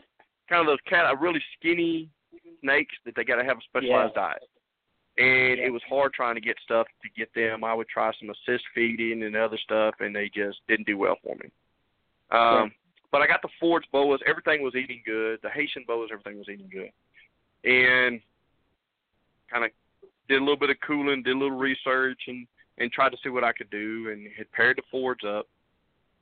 And bringing back all old history, I uh, had got divorced or was going through Right. divorce and had to move. So it was like, I've got to sell these animals off. And at the time, I you know was taking a few pictures and posting them up, and uh, I can't remember the guy's name now, but he bought the Ford's boas, and I was taking Right. pictures, and I got to looking at it, and I said, "Man, this female's gravid." It, I was just, I was sick to my stomach. I said, "This female's gravid," and I'd already made a deal on the price. If I'd known, you know, if Sure. if I'd known yeah. she was gravid for sure, the price would have went up. But Right. we already settled on the price. Skipped them. He sent me pictures and let me know, contacted me, let me know that he had, I think it was like three or four little babies. But I want to say Yeah. he was out in like New Mexico or somewhere, and he could get these little small, like little Lizards, lizards yeah. or something to be able to Mhm. start them on. Yeah. And so it was perfect for him to be able to do that. So I was glad they went to somebody that could take care of them. And, you know, it kind of brought back when I seen, I was just cruising King Snake one day and boom, there's this ad. It goes back of the history. It's got my name Yeah. on it that he got from me. And I was like, yeah, I said that was, that was one of those I could chalk up that, man, I bred Ford's boas, but they weren't still in my possession Right. Once you drop them. when that yeah. litter dropped. So I don't I don't credit myself with them. You know, uh Yeah. unlike the Savus, which Nick Nick is gonna hates it because Nick has yet to breed Savus. He gets so mad at me every time. He's like, "You got another clutch out of them Savus?" I said, "Yeah." And he just he said, "I've not bred them yet." And now, granted, he's bred a lot of stuff I haven't. So I I I'd say we're about even. Stuff was really nice. I liked them, and I mean, I kept them in like twelve quart tubs. They were really they didn't Right. get very I big, mean, and that was what I liked about them. they're little. They're like kind of uh, Rosy Boa size, sort of, right? Yeah, and the male is it's kind of like Kenyan sand boas in a way that the Okay. male they're sexually dimorphic. The male was quite a bit Right. smaller. You know, the female would probably you know, mice hoppers to kind of a subadult mouse, and the Right. male was like fuzzy, a smaller fuzzy. Hmm. So, yeah, I mean, yeah, I, I, I don't know if you heard the show. Jeff uh, Jeff Murray, who works on West Indian boas, was on here talking to these guys, and I was on here as Mhm. well just to to try and help them out with the Latin names and all that jazz to, to smooth Yeah. the edges over. But uh, you know, that was really cool, and I know they're one of his favorites. You know, and certainly Jeff's willing to feed him lizards and things, and I know I'm starting Puerto Rican boas on the anoles right now, and some of that. I mean, that's what you want. You can try mice or soft furs or whatever, and they just say no. But man, you toss an alive and brown and knoll, and they they go right for it. So I think you have to. It's just one of those things, you know. You you put in the put in the effort and it'll work out. But that's really cool. So those ones that he got from you, I know he had he had posted them saying they were from you or the adults were Mhm. from you, but those were wild snakes then. Okay, the adults The that he was originals were- with were wild wild. snakes. Okay. Yeah, the only all of those, all the the insular Epicrates I got at that time were wild, except for the Berry Island boas. Those were captive bred, Okay. but everything else was Yeah. wild. And and the Haitians, I think I sold to uh Brian Hummel, and then he later sold them. And I don't remember who got them after that, but because he was doing you know rainbow boas and all that stuff, Sure. so he kind of fit in with what he was wanting to. I think he bred them once or twice and then sold them. Yeah, they're a little bit, you know, less ornate for sure. You know, in terms of the Yeah, look. yeah. We, although, I mean, Owen, our resident boa guy, has uh, the Dominican red mountain boas that he just loves so much, and those are the same, you know, same species, subspecies as those Haitian boas. So maybe, Yeah, you yeah. know, it's a darn shame he couldn't have bought them because he loves them. yeah, like I said, this was man, 2000. That was 2006. That's 2006 when I sold them. Wow, that's a, So, yeah, a long that's time while ago. Yeah. Yeah, yeah. All kinds of horrible flashbacks.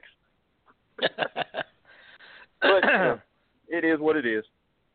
But Very good. yeah, I mean, I, I enjoyed I enjoyed working with them and, and with different species, and it's uh, kind of one of the reasons I got into uh, the rosies. I had had some rosy boas before, and thought about kind of branching and doing a couple of different stuff because you know everybody and their grandma breeds ball pythons. Right. I think a couple people have their dogs doing it now too, but uh, it's just like e- ev- everybody's doing them, and I, I, I still love them. I, I, I love being able to the color and the pattern, and and they are really for like a seven or eight year old kid. Until I can produce inlands, it's a great beginner snake. I mean, it's hard to sell an eight year old kid here hold this Mike, carpet, you're, you're, and he just bites the crap out of them. You know. Mike, I don't know. You're facing a tough room with that one, as both Eric and I have uh, Yeah. royal pythons that he prefers, and man, they have a fast strike, and they'll bite you in the chest while you're trying to feed them a rodent. I'll tell you what. so I, I don't know. We we both think that's maybe a little bit of sales pitch, but we'll give you some room. You know, Well, that, I, being great I've pet. had I've had a few. I, I had one head albino female that she she lunged straight out the cage every time when she knew food was coming. But for the most part, they were you know pretty laid back. And and for a show aspect, uh, they are more laid back. Uh, you know, you'll have Yeah. a couple of carpets that are, are kind of laid back at the show because the temperatures are different. Especially if you drove to the show that morning, you know, and they kind of Yeah. set up. They're still kind of trying to get their equilibrium or whatever back. So they may be kind of cool at first. And I always tell them, well, when you get home, give it a couple days to get settled in. It's not going to have the same attitude, but you've got to handle it and work with it, and and they'll calm down. For you know, for the most part, they become really great snakes if you've got the time to work with them. So you know, the inlands I haven't had that issue with. The Savus, same way. Those are one that my daughters growing up could just reach in the cage and pick them out. I always told hmm. them, don't touch my carpet. Don't mess with those. The balls, they could, you know, I mean, you kind of when you start working with your snakes, you know which ones Sure. that people just can't come up and grab. So I did have Right. a few ball pythons that were like that, but for the most part, yeah, go ahead, grab that one, go whatever, and let me go over here and work. And so the Savus they could reach in and grab and, and pick up. So, you know, when I, I looked at something that was orange as babies, and it had this look to their eyes, and then as they got older, like you said, the colors kind of, man, kind of depressing in a way when it when you get a really slate. I've got uh my male has a lot more freckling. So he's got Mhm. more of a I guess color palette to him, but the eyes, Sure. the eyes and the belly like Yeah. hands down, boom, them eyes hit you every time. And like I said, they're very they're very placid, laid back, and it was just something uh, different about them that, and, and uh, you know, I've had Macklots, and yeah, they these were a whole lot tamer than Macklots. So oh yeah, they and you breed them a little bit differently, right? You take them. You said they're more like a colubrid in terms of the seasonality, right? That you've yeah, yeah, and, and with the Savus and, and going back, I, I always tried to take a little bit from. It's one of those that you try to do a lot of listening. I would be at shows and you would listen to. I mean, that's how we all kind of learn a lot of stuff. You know, outside of reading books or whatever, and then forums.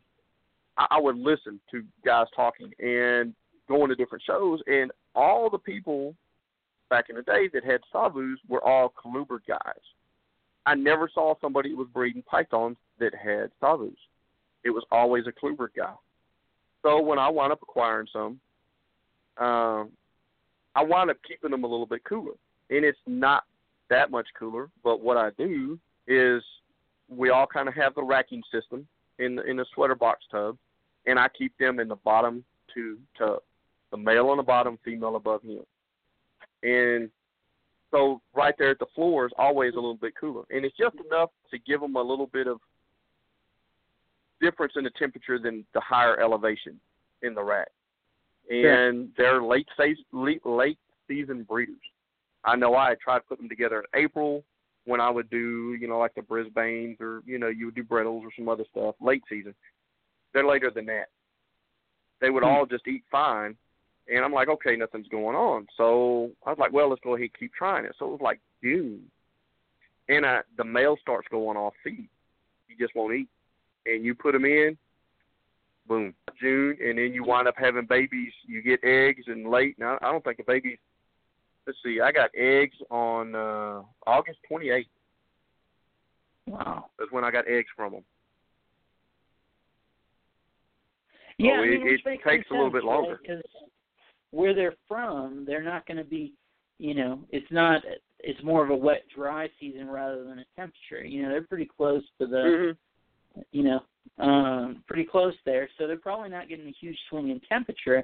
So they're more able to just go, you know, maybe it's getting dry, especially there in East Texas. I'm sure the winter still, especially if you're heating it, it's going to dry out. Mhm. So maybe it's more of a dry and wet, even in the temperature. So they're just going off that, and they're just not as strongly seasonal as this stuff that's further south. Yeah, That- I mean that it, it's it's sense. possible. Yeah, Hmm. it's just one of those. that's. That's what works for me. You know, Yeah. different areas may be a little bit different, but that that's what's worked for me, and and I've been successful doing it that way. Yeah, and do that. I mean, it seemed, man, the interest just seems huge. I was looking through your page, and man, everything that had Savus had six or eight comments at least, and all this stuff. I'm sure you're selling, you sell them out. I said, well, maybe I want some, but I'm sure Mike's all sold out already. No, I still got every one of them. Really?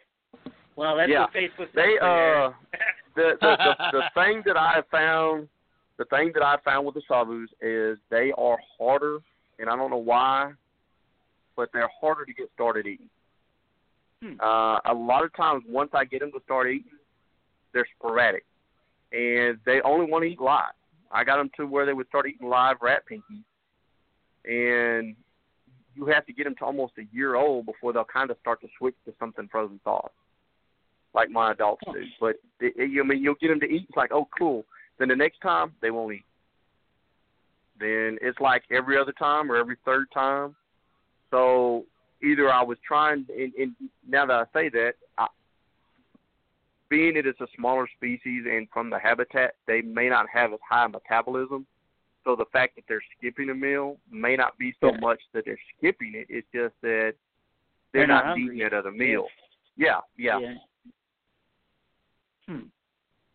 But none of these babies so far have started on anything yet. Like I said, that that, that surprised me that out of everything else that goes to ASFs, they haven't touched it yet. So if they if they don't show a reaction, are you gonna assist them tails, or what do you what do you usually do? Yeah, I'll probably I'll probably assist them tails. I may try I may try to do a little something different and uh I might do half where I'll do like a gecko and try to sit with a gecko and then I might even try like Mhm. tuna juice like we do hog nose with the other half just to see if I get more interest one way or the other and see if something triggers them to kind of get started that way. Because it's still, I mean, Yeah. I've produced them a few times, but you know, some years are better than others in getting them Right. started. This Yeah, and year, that's from the same. pair, I've had a lot right? of stuff You that was, yeah, yeah, same pair. Yeah. Okay. And I really wanted to get into, uh they've got these silver ones yeah. that I believe are an- anerythristic, I believe. Yeah, I mean, it's always Uh, I'm not sure they're axanthic axanthic. from anerythristic. Yeah. Sure. And uh they And- wanted and like those aren't new. That's that's the crazy thing. I I remember Eric and I were talking about this a long time ago. I remember seeing an ad in the vivarium and the classifieds for those things initially back, so that'd be ninety four, ninety five, something like that. But I think Mark Bell's the one who's really doing work with them now. Yeah, yeah. I actually contacted him. I think it was earlier this year. He had some, but they're like seven fifty a piece. Yeah, Something like that? Yeah, something like that. Yeah, they're they're they're not cheap, and so that was like, okay, well there goes another jar. Although that jar got that got moved out of that jar into something else, so I, I've got to create another jar for that. But Oh. I, I like the look of those, and I won't have nothing but jars. So you know, I the next time we have a picture of your contest, snake. I'm gonna have a bunch of jars with me. That's so I have awesome. to keep going.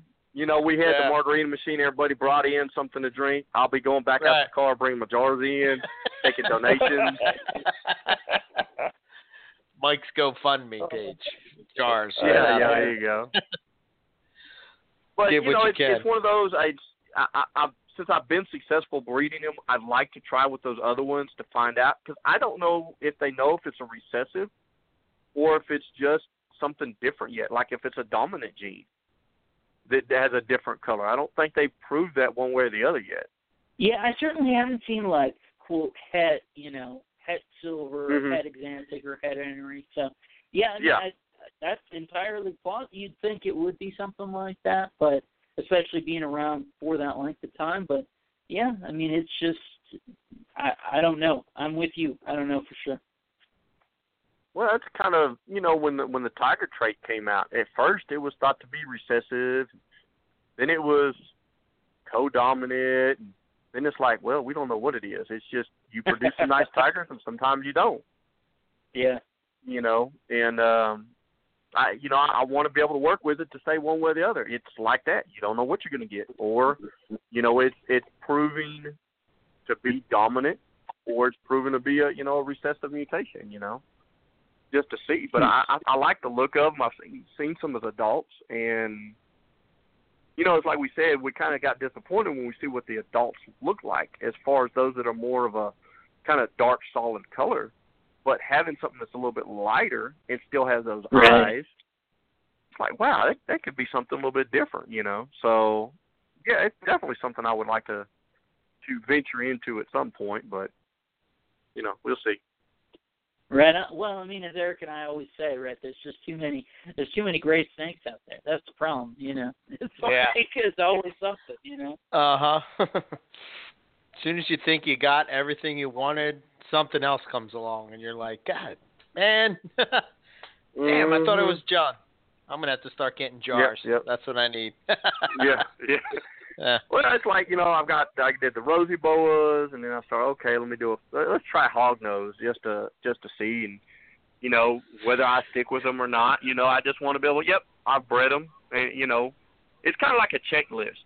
Once you start Mhm. doing a couple, it's like okay, well I've done Borneo short tails. You know, I can add that to the checklist, and but I wanted to move on to something else. So you sell the offspring and you sell the adults, and then you move to something Yeah. else, and you know, it's just kind of one of those things. You just want to see what else you can do, and then with the coastals, or, or for me, for the carpets, there's still such an open door with just the selective breeding, and now that we've got a few mutations, uh, I think the Xanthic's going to open up a lot. Well, I would imagine that eventually, when the albino coastal is proved out and somehow falls through the hole in Germany and somehow ends up Mhm. over here in uh, E.B. Morelia snake room one day. Oh yeah, Uh, you know that's the first place it's going. You already But- you, you're not telling anybody. We already know you got a big jar, a big jar. That's the reason you couldn't go to Oz. That jar over there is full. That one's ready. That- You're that's right. waiting on that possibility. You got to have the funds ready to go. You know, that's the only way you can Yeah, compete yeah. with the big guys. You know what I mean? Um, Yeah. Oh yeah. but that opens up, you know, uh, snow coastals. You know what I mean? Mhm. That's Oh and, yeah. and you're not messing with, uh, you know, doing crosses anymore. So moon moonglow coastals and all kind of crazy stuff. You know, we'll we'll finally get that white coastal carpet that we've been trying to get for years and years. That well, holy you know, grail. you know, you never know. There might be a possibility of uh, of of a different hypo because you know we've considered the caramel to be kind of a hypo mutation, but you never know what kind of pops up or gets produced. That wow, now you've got a, a hypo mutation in coastal. That, so then you get to add that. You know. I, since, Um, since you brought since you brought that up real quick, um, Mhm. You know, I think I can't think of. It seems like maybe me and you are the only guys that are working with both red and caramel. Um, I can't think of anybody else. They're either in one camp or the other. Um, even Nick, he doesn't have any red stuff. Uh, what What are your feelings Mhm. on? Do you think they're similar? Do you think that you know? Is it something that eventually you're going to kind of cross, or are you just breeding them and comparing them together, type of deal? Well, I'm not ready to cross them yet. Um, I do believe they're different. Uh, the reds that I have, uh, let's see, I, I haven't proved that they're more or less like one way or the other. I, I would, I would bet that at some point in time in its ancestry came from the southern range because that's typically where all your red coastals come from is somewhere in that southern range, whether it was Brisbane or another locality. And the, these reds that I've got, I've got some that are like brick red. I've got some that's um, I, if I could get a decent camera shot to show you what some of these this year's babies and some that I've held back from last year, you, you'd be getting another jar. because Yeah. I, I I'm looking at them and it's like, okay, that one's a holdback, that one's a holdback. We'll hold this back for a little while and see what it looks like. I mean, I, I've got some to the point I actually have not just a stripe, but it's a pinstripe down the back, and then Get red out. everywhere else. Yeah, and Oh, so I'm wanting to kind of raise these, and then the only other people now that you got red because you got a lot of your stuff from what Madam Blueberry's line, or did you get it from Jason Bailey? Uh, both. Uh, I have it through Luke Snell and through Jason Balin. Yeah.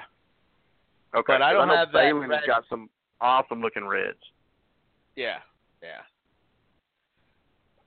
I have red tigers, red jags, and then the coastal stuff that I have that um came from Madam Blueberry. Well, it's all from Madam Blueberry, but I got it from Luke Snell Mhm. and and Jason. So Okay. That might be something we, we may have to do some talking later on just to kind of see what we've got because as far as I know, mine has no lineage with Madam Blueberry really, at all. Yeah.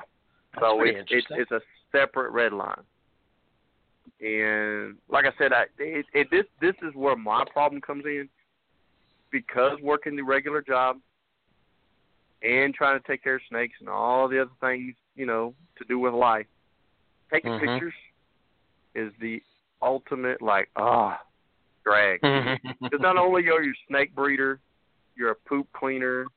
You know, you got to be your own PR person. You got to be your own sales rep. You know, computer support, which I'm. I, I got to try to get a website going. I just haven't decided to. I, I that is like one thing that I'm not really smart in, and so I just really haven't messed with it. And um but you'll try to get something set up. It's like, okay, I got a day aside. I'm gonna try to set something for pictures, and you start. Oh, well, this one's in shed. Well, so much for that. You know, it, it's trying Yeah. to get time and set up space to do pictures, and then this snake's in shed or this one doesn't want to cooperate, and you got to get them to kind of chill out. So you got to find something else to do while you got them kind of in that small space waiting to pop the lid, take a picture.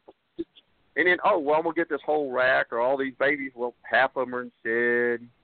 This one, you know, been soaking in a water bowl. So then, like IJs, IJs are bad. Soak in a water bowl, and then they get those, uh like, mineral deposits on their skin. And get Yep. this weird kind of crystalline look. And it's like, what's wrong with your snake? You just have to know. You know, Mhm. that's that's just part of it. You know, and and trying to get pictures for everything is like it's such a drag. It's like pulling teeth for me.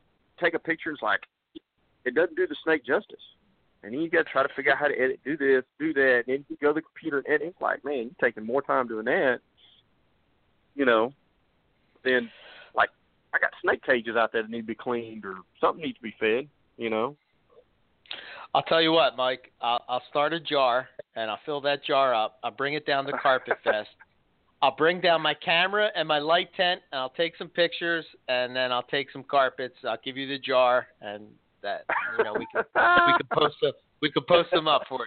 You'll be good as gold. Yeah, there you go. That'll work. That'll work. Yeah, I- I'm, I'm Uh, sure I can get something for you because I mean I would like to see what the combination does. I've seen some of the stuff that that Balin's had, and I've wanted to introduce. You know, I, wa- I want to find the right one to go with. Mhm. You know, a similar looking one of what I've got, just to see if you're going to produce something that's all reds. You know, is it is it a polygenetic mutation? You know, Right. is it something to be dominant in that particular area? And the range of coastals is red dominant because, you know, it, they blend in with their background. So is there a certain area where it has more red sand or or red cliffs that they mesh better in, so that it becomes more of a dominant trait in that area versus 20 kilometers down the road. So I think there's still a lot to be played with in there, and then being able to add Xanthic into it, you know, see what that does. Yeah, they're. I, I don't know. I I think they're going to be uh, pretty stellar animals for sure, in, in my opinion. Um, Yeah, and and I just I like the look of them. There's just something about them, and you know I've got some that are like a very high contrast red, so they've got Mhm. a lot of pattern, uh, very clean color, and more of a kind of like a hypo Bredl but brighter. Not that dark of red, but kind of more of an orange red. Then I have some that is a very dark red with not as much contrast right. and then I'll get some and that are a uh I guess for lack of a better word, they're black. And my Huh. original male actually as he matured kind of became black. Now it's not black black like uh what was it, poison ivy, the the IJ, the dark IJ. It's not Yeah. that dark, but if you look at it, you can actually see like red tones in the dark color Huh. and I've got a couple like that. So my original male has since passed. I kept three of his offspring, and that's where all my reds are coming from right now. Because I bred him to uh, Limpy Stripe, my Impin Stripe, uh, 2002 animal, and kept three of those offspring, and raised those up, and that's where my reds are all coming from right now. So being that it's, I mean, I probably could do another generation or two, but I would really like to try to introduce another red just to add that that extra bloodline, just to kind of see, you know, before I go too far. Right. Yeah, I'm surprised. Well, I, I mean, eventually we're going to have hypo coastals here at some point, and uh, you know, then we would have all these different types of, you know, red going on. And it's going to be interesting to see how uh, how it mixes up for sure. Well, what we can do is we'll go ahead and put this out there. Eric and I will be uh, collecting. We want all the listeners to go ahead and start jars because when those hypo coastals come in, and Eric and I had these red coastals to produce hypo red, you're going to need those jars and big jars, big full That's jars, right. to be able to get a hold of those. And I think this is probably we may more let a- like those. we may let a few go. Yeah, it's probably like those. You know the the big jug of water that goes on top of a, a water cooler. That's, that's probably Yep, more yep. size. Yeah, yeah, yeah, and and more more of the stuff that folds and not really the stuff that jingles. That's right. Really cool. Yeah, yeah, like that. It's high end. That's how we go. Oh yeah, oh yeah, definitely. Uh, when That's Eric because all the the guy up hard by work, you? all the hard work we put into it. yeah, no doubt. What's that, Rob? Who's who's the guy up by you who had all those crazy coastals? You Oh, had on the show the McClear. one time. Yeah, what's Jay what's McClear. the deal with those? Yeah. Uh, he has hypos, uh, and he has this other crazy coastal mutation, which is proven, and it actually had him for sale at the uh, White Plains show. Um, I think the only problem with those coastals, which almost look like, uh, I guess I would say like a zebra version of a coastal, um, Mm-hmm. is that it's you can't tell that it's uh, pure coastal. Right. Now for my for my cross projects, that's fine, but you know, I I I couldn't say Sure. that that's a coastal, you know, right. hundred percent. But Because they're like It's an pet awesome shop animal. animals or something like that, right? uh, yeah, I think he bought it at a show. Um, Mm-hmm. so yeah, he's the king of dinker projects, you know. Yeah, and and I remember looking at some of those animals years ago, and Uh-huh. he had those those hypos, and it was you could tell there's definitely something different about him, but it was like there there was too much kind of sketchy stuff that you know you just you didn't want to go ahead and just go full throttle into it. They're interesting. I mean, very good looking animals, and I, I don't know if I've seen the the new one you're talking about, but I remember when he had some of those hypos and didn't know for sure if anything had proved out, but they were definitely a good looking animal, and and uh, but there was just a lot of, I guess, sketchy stuff. And then at one point he had uh, he brought some stuff in, some other stuff that came in yes. that wasn't from a show that that had came in from outside the borders, and I don't know exactly where, but you know, That's a nice little phrase there, Mike. yeah, it becomes sketchy. the infamous sketchy. I like it. Yeah, yeah. Uh, that's cool. All right. What else you got, Rob? You got anything else? Yeah, well, uh, you know, you know me and my love for the rosy boas, Eric. So what? I saw you had a litter of those uh yuccas, right? Is that right, Mike? Yeah, Yucca Valleys. Yeah, I did. Yeah. So is is that all the ones you're working with? I know I got I don't know maybe a half dozen different types here, and I produce the box canyons every year, and I like them quite a bit. What uh are you working with other stuff, and how do you like well, them? Well, yeah, I'm working. uh Well, like I said, I, I I had had some before. I think I had Mexican rosies and I had an albino whitewater. Uh-huh. And when I got rid of the Ford's boas and all that other stuff, that was what really one of my main focus. So all that stuff got sold too. And I, I was kind of looking at a couple of different things. You know, as you, as you're going to shows, you tend to see a lot of the same stuff.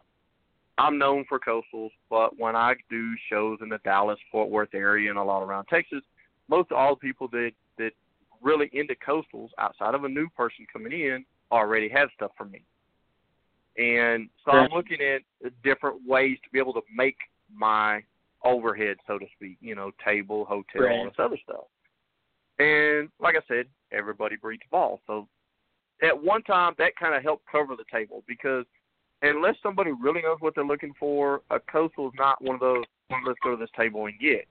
You become, oh, that's MPM. let me go talk to him. You check out the coastals. Then when you see them, and, and I've I've had a couple people, man, I think those are a little high. I said, well, walk around the show, see what the other ones you see out there, and then come back. And they come back because a lot of the other ones, there's not really much history on them. They're just an average coastal from, and it's not really another breeder. It's a jobber that has them, so you don't really Yeah. know where they came from. But to get back, I, I, I was kind of looking at different different things to be able to put on the table, and not. I don't want to be a jobber. I want to be able to stuff that I've produced myself. So you know, I've got the, the Savus, and then you know, I tried to get the Angolans. So hopefully this year I should have Angolan. Um, you know, and, and I had a couple of different Kluberts, Russian rats, and Japanese rats. So I went done a show back in kind of my home state of Kansas uh, earlier this year, and there was a older man up there that had uh, some rosy boas, and I was talking with him for a little bit. He had uh, probably about six or seven adult pairs. He'd already cooled, and uh, I was like, you know what? I think I bought one pair and then traded a ball python, if nothing else, uh, for like more pair and uh, a younger pair. So I picked up uh, Yucca Valley. Um, what was the other one? Let me go. Hit. Oh, Joshua Tree Sure. and uh, Anza Borrego. Anza Borrego. Yeah, I like those a lot. And yeah. there's there's a lot of different localities, but I wanted something that would be appealing to me. I like Mexican rosies, but for for me, they weren't as appealing to me to come up to a table and say I want that. Now, if I did Yeah. nothing but rosies or a lot of that, then that's kind of my forte because I do rosies.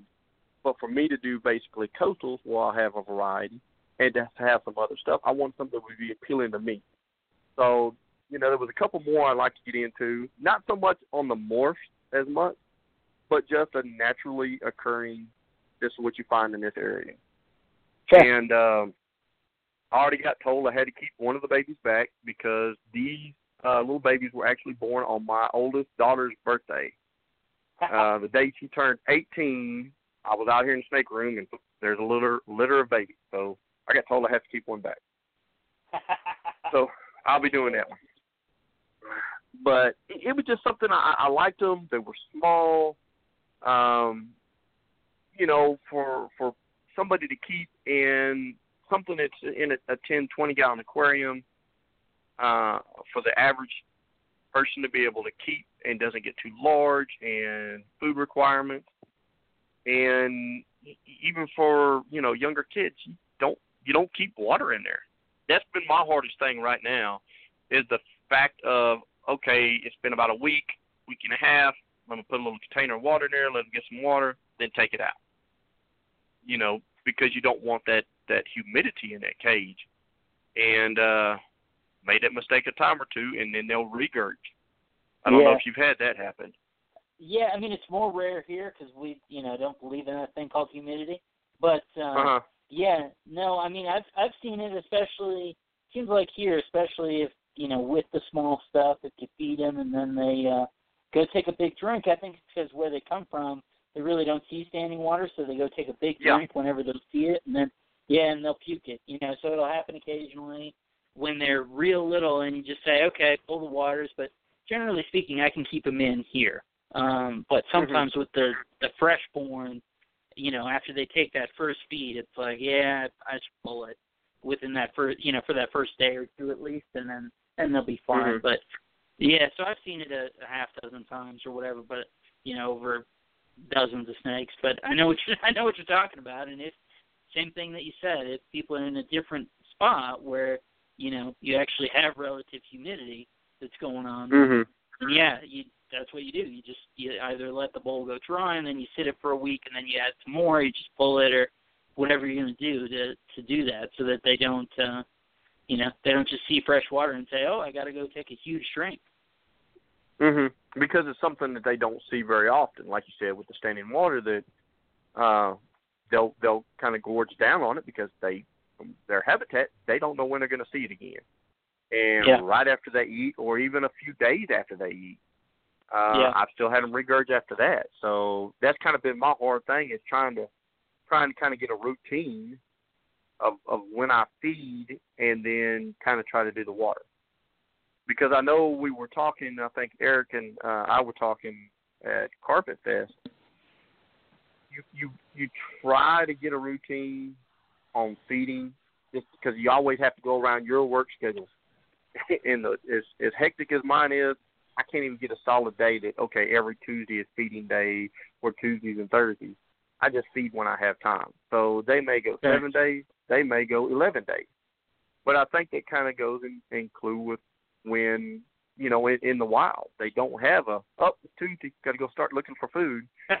they just you know they look for it. Their their stomach doesn't work like ours where that gastric juice is always flowing. That if they Right. don't eat, it's causing issues. I mean, it's oh here's food now it flows and kicks in. So you know, I I think that's helped me a little bit, um, giving them a little bit of varied diet. And then like with the carpets, I try to feed uh, quail and stuff from time to time, just to just to give them a little bit of something different. I don't think so much on different uh, vitamins and minerals, but just to give them a little bit of variation in the diet. Because too much foul, they get runny stools, yeah. or at least down here. Yeah, I've heard that. makes sense. Sorry, Rob. So what do you have in terms of Angolans? No, you're you're sweet, uh, Eric. Don't worry about it. But what uh, what do you have in terms of the Uh, I just I just have I just have the one pair of ink. Well, I've got a one adult pair and then I've got a younger female that uh she may go 2018.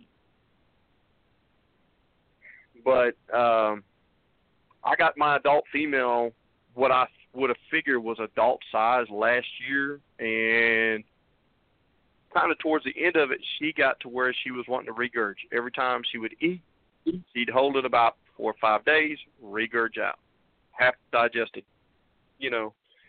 Hmm. And I was like, so then, you know, when you start to get an animal of a certain size, you want to feed a little bit larger meal. And it wasn't Sure. like, oh, I'm gonna feed this ball python a retic meal type thing. It was a, a bigger meal. And so what I found with her is I have to feed like a small rat once a week yeah. and, and and just go with that. A smaller size on the small side of small rat, and she's doing fine. But I think I was like, she get up to a certain size, okay, she's she's hit that maturity level as far as age. You know, let's put a little more weight on her right before I kind of cool Yeah. them down, and you know, sometimes after that one or two regurg, it's hard to get that that stomach balance and then enzymes kick back the way Yeah. it's supposed to be to get them to go back. And so it took me a little bit uh, of time to kind of get a reset. And uh, I'm I'm I'm crossing my fingers. I should have something out of her next year sometime. 'Cause, I mean, they're they're, they're another interesting species that uh, they're I want to say they're fairly common in the hobby because they've been around for a long time, but you just don't see them as much. You might go to a show and see one or two. Typically, they sell out pretty quick when when they when they are available, and so that's all that you know the seller has is one or two animals. But they're they're cool, beaded scales and everything, and and the size, temperament. Yeah, I like them. Uh, I just recently, well, I have a female that's she's about a year, a year old, and I just finally got a male in a trade and stuff. But um, they're cool snakes. I like them a lot. Yeah, and um, go to back. I actually got mine from Sean Christian. Oh no uh, kidding! Traded a bunch. Yeah, traded a bunch of ball pythons. really? So hey, they're they're good for something. Uh, well, this this was when Sean was uh, started to get into a couple ball pythons then, and so I had produced. stuff, right? Yeah, yeah, he was doing hypos and he had some enchi stuff and uh I think he had some clown stuff too at that time, but yeah, I traded him like man, I don't even remember what all I traded him, but we we were both happy on the deal, so You know, it works. But yeah, I mean, we we all give ball pythons crap, but they're either good trade bait. You know, they're they're something, and we could say all we want, they still sell. Otherwise, there wouldn't be that many people doing it. I, I do. I just believe that there's starting to be a very bad oversaturation on the market. Yeah, I I like them too. I mean, they're like kind of uh when I was I've said this before on the show, but when I was first getting into pythons, you know, they were hard to find. You know, I remember seeing them in that Pythons and Boas book by uh I think Stafford wrote it and uh Mm-hmm. you know, they had that picture of the ball python in there and it was like, "Oh, well, what's that?" And you know, at the time everybody was doing like Burmese and and the, and the bigger stuff and um I, I remember going to a pet shop and seeing them, and it was just like, oh wow, that's cool, you know. And I think at the time nobody gave a crap about ball pythons, which is kind of crazy because how the world has changed. You know what I mean? but they Oh, yeah, I literally mean, were I- like I remember- dirt snakes. I, I remember going to shows when you were finding a couple of of uh, ball pythons, and they were like seventy dollars, and you could buy a normal Burmese for like fifty. I was like, "What? Wait a second! This is a smaller snake. It should not cost that much more than a Burmese. I mean, anybody could come up with you know fifty bucks and buy Right. this snake, and then they realize, oh wow, I can't care for something this large, and and then they, you know, Right. go somewhere, you know. But I, I'll still got. I probably can dig in my bookcase and find one of the the old kind of. uh I want to say it was like TFH publication books or something when.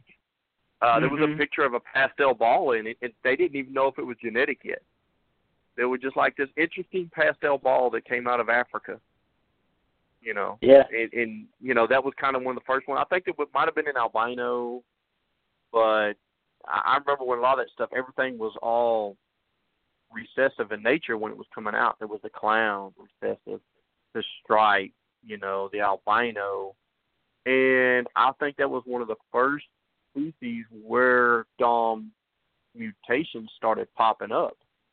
And when they did, they really popped up. It's like every year there was more and more and more coming in that were co-dominant mutations, and it wasn't just dominant. All of a sudden, oh, there's a super form that wow, this is a solid white snake. You know, which we'd always it didn't matter what it was, we were always trying to make a solid white snake. Hmm, Now you can make it for, you know, fifty bucks. Yeah. Buy the ingredients, raise them up, and there you go. Yeah. You know, The crazy so thing, it, right, it really is- changed it. The the crazy thing is looking at those old books and that sort of stuff, and you see stuff like the coffee balls and all this sort of stuff. They were just mm-hmm. wacky looking, wacky looking ball pythons. It turned out to be nothing, and then you get stuff like yellow bellies that more or less look normal unless you really have a trained eye or you know are exposed to it and know what it's coming. So before it was established, if you had a a real sharp eye and you could say, okay, that is different. Those turned out to be something. At the same time, man, those coffee balls were something else, and I think you know we saw a dozen or two dozen of them imported, and turned out to be nothing. It's crazy. Yeah, well, that's that's kind of like if you, know a little on the stories. The uh, I believe Ralph Davis calls his the goblin is basically a yellow belly, and he'd had these in his racks for years and really didn't know. Well, this new snake came out of Africa, and the story is he put a buttload, and when he said a buttload, he put a boatload of money into this snake, and long, you know, long story short, it was an ivory. He had the ingredients to make it the whole time, and he bought the snake. I mean, he he put a buttload of money into it. Then he got it. It was like half frozen. He didn't even think it was going to survive. He was so disappointed all the way back to the house. He like opened the cage and just kind of threw it in the cage and expected it to die. Went in the next morning, still alive, and then he went through process of getting it to feed and everything. And you know, come to find out later, it was an ivory, and he had all the stuff the whole time you know, and it's you know, it, it I think that's what's nice as we all are getting older, we have these stories we go back on and man, you remember when, you know, those Right. those people now for like the last five years know nothing about the old forum days. You know, everything's on Facebook. Everything everybody's a you know, keyboard jockey came about with the forum days. That wasn't a Facebook Yeah. thing. This was forum days. You know, and it's like, well, if I ever see you in public, you can be real big on the other side of the keyboard. You know, Right. because like I said, we used to get in them arguments on pure versus, you know, all the time. It was it was constant, you know, debate. But those were the old days with it, and that was where a lot of the information started coming out to potential and and breeders. You know, where before any of us that step back a little bit older, we had to read books, and even the books. You know, you look at some of the older books weren't even really right. I could get one old book and it would tell you keep ball pythons at this uh, temperature range, and another one would have a different temperature range. Yeah. And I remember reading them, and I was like, you know what? I'm just going to pick this temperature range and go from there and see how it works. And then you kind of adjust and tweak and see where you go from there. And you know, all the older books with with carpet python breeding or stuff, there really wasn't much. You just kind of had to go, okay, let's let's try to figure out, you know, Google, which there wasn't even much on Google to try to go and figure, okay, this is this is in Australia, and this is the temperature range. Man, you just pop that all up on your phone now, and yeah, this ain't nothing. And and be able to have everything you need. Okay, let's just adjust temperatures six months opposite on this side of the world from over there, and we'll have our temperatures right. We didn't have any of that. Well, now You Eric's know, just it using was all his, trial and error. You know, his online uh, computer app, and it's just going to automatically program to those temps. That's the deal. You know, program it to Yeah. to mimic those temps. It's pretty. It's pretty sweet. I just want to know how you're going to uh, uh, simulate the electric uh, electric storm. That'd be the interesting one. yeah. Thunderstorms and stuff we can do, but the electric storms, that, that's a totally. I think I don't know if we actually have electric storms in the states like they've got over there. Yeah. I've n- nah. I've never. Not that I've seen. That's Mm. 2020. 2020, man. You're you're pushing ahead. You're pushing ahead. We gotta. you know. Oh, okay. I'm sorry. I, I, that's a whole other show. That's a whole other Yeah. show. Yeah, I jumped Yeah. ahead. we can we Should have can sent me only a memo it. on that. yeah, it's my fault. oh man. So uh, we're almost uh, out of time. It's it's it's been awesome chatting, man. Um, Oh wow, man. I know it went quick, right? Yeah, dude. yeah. Um, let's get your uh, info, and I don't know. Do you got shows coming up? Uh, where are you going to be? How people get in touch with you? Hopefully, you'll be at the Southern Carpet Fest when we head on down there. And uh, Yeah, I uh if at all possible, I should make it. Um a, a little bit with mine is I work for an air conditioning uh manufacturing facility. So I build Trane American standard air conditioners. Right. And the way we work, I normally work 10, sometimes 12 hours a day. And they have this thing called mandatory Saturdays. And they can schedule us up to, this year it was 14. I've been told with a new contract they can do a 16. So if I don't already have a vacation day scheduled for Friday, before they post that Saturday, I have to work. And even Oh. with that, I've got I've got 24 years seniority. If somebody with 30 years seniority already has that day booked, I can't get off. they and that's you. what happened on this last yeah. That Ah. seniority rules for the first 30 days. Well, yeah, 30 Got days. Because after January 31st, then it's first come first serve. So Gotcha. I try to get all the shows and everything I possibly can. If I know by, you know, the first, second of January or in that first couple of weeks, I try to put all them days in. And then by the end of January, I know what I can kind of make. Now, sometimes I can call in sick. You can only do that so many times, you know, Right. every 12 weeks. If you get rode up, then you got to figure out. So, it. Long story short, I wasn't able to make it because of a mandatory Saturday. I was highly upset. I didn't probably do as much production as I should have, but I was there, and that's what they wanted, so I was there. But hopefully, I'll be able to, uh, you know, make the next one because I really, uh, I, I really wanted to kind of meet Owen and uh, you know get to talk with you guys personally, which was really cool getting to meet you the last time, and uh, you know sit down and talk with you and and and uh, you know, just with all the other guys that were there, it was it was a really good uh, Yeah. uh, meeting. And you know, even if not with that one, if I'm able to kind of know ahead and then try to go to you know get a catch a flight and come up for you know the one in the northeast or the one that Nick and them have out there on the on the west coast. Um, I've been threatening to go up and visit Nick for a long time. We just haven't been able to go and want to go hang out and do it on the same weekend that he's going to the show and just ride and hang out with him for the weekend. And Right. uh, that hasn't happened yet. And but sooner or later. Yeah, But, you know um, that's crazy. The uh the the Northeast Carpet Fest last year. You know, I've been talking to Nick since 2000 and and hmm I've never met him, and that was the first time I've ever met him. Was at that? uh No, no, I met him at ICAST, but like to really hang out with him was at uh, Yeah. Northeast Carpet Fest. So that was that was pretty cool.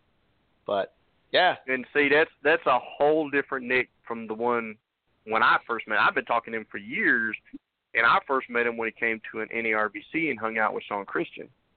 right. And just real quick on a quick story with that because he hates it, but uh we took him. There's a, there's a place out in Fort Worth called uh Billy Bob's, which is a huge, you know, seven eight acres under one roof, where there's uh actually a bull riding rodeo arena over here, and then there's a Gretchen Wilson was actually in concert that night, and Okay. there's a dance floor, and there's a bar, and there's just all this stuff in there. So we all hung out and went up there, and you know, Nick, we, we all grabbed a beer and sat on like the front row, and these guys are riding bulls, and the bull like comes all the way up to the gate, like right there, and Nick's like, "Oh man, this is so cool, getting to see this bull." I mean, like right in front of him. So there's another little se- section over there where they've got like this big stationary, you know, fake bull so you could take pictures on. So we all kind of got the cowboy hat and the little scarf and all that. And if you know Blake Bauer, uh, there was Yep. Sean decided to hang out on the horns in front of it like he was trying to wrestle it and twist its neck. Nick was on the bull, I was on the bull, Blake was on the bull, and I think there was somebody else. I can't think of who it was. Blake decides to get the pink cowboy hat and the pink scarf. And the look on his face, the look on his face, it was so bad. I had I had another friend that was there with me that that does you know strictly ball python, and he was standing there and he said this cowboy walked up behind him, looked up here, he said that just ain't right, and just walked off. Because gay, I mean Blake looked so gay. It was it was like, oh my gosh. So Nick's got a picture of it, and he's like, this is going to my house, and it's staying there. I've been trying to get him to like post it up somewhere because it was just, I mean, you know, we were all having a good time, but yeah, it was the first place I met him, so it was really cool, and and now he's kind of changed and bulked up, and yeah, yeah. but he's still same Nick. He's still same Nick, you know. yeah, he is. So that's really cool. But um I don't have a web page as of yet, so uh you can find me on Facebook at Python in a Pear Tree and email or contact me through there and uh on Facebook itself as uh Michael Pennell. So I actually do not have Messenger on my phone, but through the uh business app, that Python in a Pear app, it has Messenger built in. So if they want to message me there, I can actually do that. It work on my phone. But as far as actual personal page messenger, I don't have that. Oh, okay. Uh, upcoming shows, I should be at a Conroe, Texas show in I think the third week of January. Uh, I'm normally at uh, NARBC Arlington twice a year. I think the first one's in either February or March, and then um, in August or September, and a couple of different local shows. I do a few in Louisiana, and think about. I really want to try to go up to Tinley. I'm, I'm trying to talk to a friend of mine. We may just catch a flight, go up to Tinley, and hang out for the weekend, and and uh, just to come and you know hang out with people and visit and check out Carpet Row. Been wanting to check it You- out for years. You won't be disappointed, man. Tinley's a good time, for sure. Yeah, I've Would got you a, agree, another Rob? friend of mine that's Oh yeah, totally. You should come, Yeah. Mike.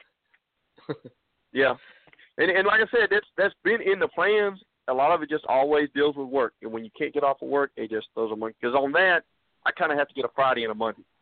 just to make sure I can Yeah. kind of halfway rest before I have to go to Yep. work. Because most of the time now with ten hour days, I mean, like I got to be up at four a.m. uh for work in the morning, and then for a while Yeah. I was having to get up at two thirty a.m. And you Holy work shit. twelve hours. And it's yeah, yeah. So when you're getting up at like one thirty. I mean, that's not even the crack of dawn. That's like way before. That's like most people going to bed, and you're Yeah. up to go to work Uh-huh. to build air conditioners in December, and you guys are got like snow. So I don't know what we're Yeah. doing, but it Wow. pays the bills, so I do what I got to do. Yeah. I'm an early riser like you. I got to be up at 4 a.m. too. You know. Oh, So yeah. yeah, well, get some rest, my friend. yeah. Likewise. uh, well, it was awesome chatting with you, Mike. Uh, I just I should tell you real quick before we hop off. Um, as we were as you were telling that story, Nick sent me a picture of a gelatin jungle that he found. Oh, what are the chances? I wonder if it's as good. I wonder if it's as good as the gelatins he'd got in his rack at home. No, He'd probably say it's better because it's wild. It's a wild animal. He would say it was better, hands down. No matter what his rack looked like. Oh, that's uh, uh Yeah. I guess I better go find start get another jar. Something. Fill that Oh, jar man. up. Man, you ain't lying. Woo. Uh, but again, man, thanks. You're welcome anytime. Uh, always great chatting Yes, with you. sir. Good Man, stuff, it's been a sure. pleasure to be on and, and talk with you and Rob and then uh old live some old uh old memories of times gone by with the with the you know where we came from. Uh and, and, and looking forward to uh where this uh where this industry and, and the the love for our animals leads us to in the future. And just the breeding Yeah. projects you've got going and, and you know like I said, we're gonna talk about them reds later. We'll work something out. All right. I like it. Sounds good. All right, man. Have a good one. All right, man. Take care, guys. All right, you too, Mike. Thanks. All right. Bye bye. Yeah, was, that was like p- perfect timing, man. As as Mike was telling that story, it just uh Nick like texted me right out of the blue. Uh picture picture of a gelatin jungle. God, yeah, I told him. I said, "Awesome, you know, that's really cool." Me and we're talking right now to Michael Pinnell about your bull story when you guys met. he said that was a fun night. That was a fun night for sure. so, cool stuff. Oh man, yeah. You know, I think it's I think it's important that you know um, guys that have been doing this longer, and uh, you know, guys that me and Owen have looked up to. Um, I, it's important to get that that info archived so that because you know he did bring up a good point that um, people don't people people don't remember those days. You know, you know, like the newer people getting into it, they don't remember Sure. uh, forums and you know who was who and the just the different uh, things that were happening and you know it's just a, a different time. You know, I guess I'm being a, a, the old guy, get off my lawn, old man guy, but uh, you know, I don't know. Yeah. But you were No, unfortunately, I, I get too much, man. You know, I think that's just it's one of those things where it's like you're either you know uh, you're either into it for that either adds value or you don't care. You know, and I, for both of us two, it adds value. So, no, I'm totally on the same page with you. Yeah. I think at one point we were talking and I would, you know, we both had said that, you know, the backstory of this stuff is just as interesting to me as the animals themselves, you know, and uh finding out the hard work that the people had to do to get these animals, you know, established in captivity because, you know, like Michael was saying earlier, it wasn't like there was a complete carpet python book that you could just flip open Right. to page eight- 86 and figure out, you know, well, what's my breeding strategy going to be? Uh, you kind of had to like, you know, Google Earth that you could like Google a picture of Australia and like look and see what's going on and what the environment looked like. Um, you know, but Yeah, That's the and I mean, I it, think that stuff still it's still going on, you know, just with different stuff, right? That's what Keith is always trying to push in the Bowens group, you know, in terms of okay, let's talk this through, let's figure it out, and that's stuff that happened literally across the board with everything. If you go back far enough, I mean, it was happening with corn snakes. If you go back back far enough, you know. Sure. It really was. Yeah. Yeah, and uh, you know, I think I don't know. Maybe you can. It seemed like back then that that people shared more. Well, at least in the Morelia world, it seemed that people shared more of that. Uh, you know, the accomplishments and and and the disappointments and the kick in the gut and the, you know. But then you know, successfully having a clutch of this or that or that kind of stuff. Um, yeah, I mean, which is not to say there weren't people who were either trolls or jerks or whatever. You had the guy who was saying he knew the quote het markers on granite and all that jazz. I remember all that. So, yeah, I forgot about that.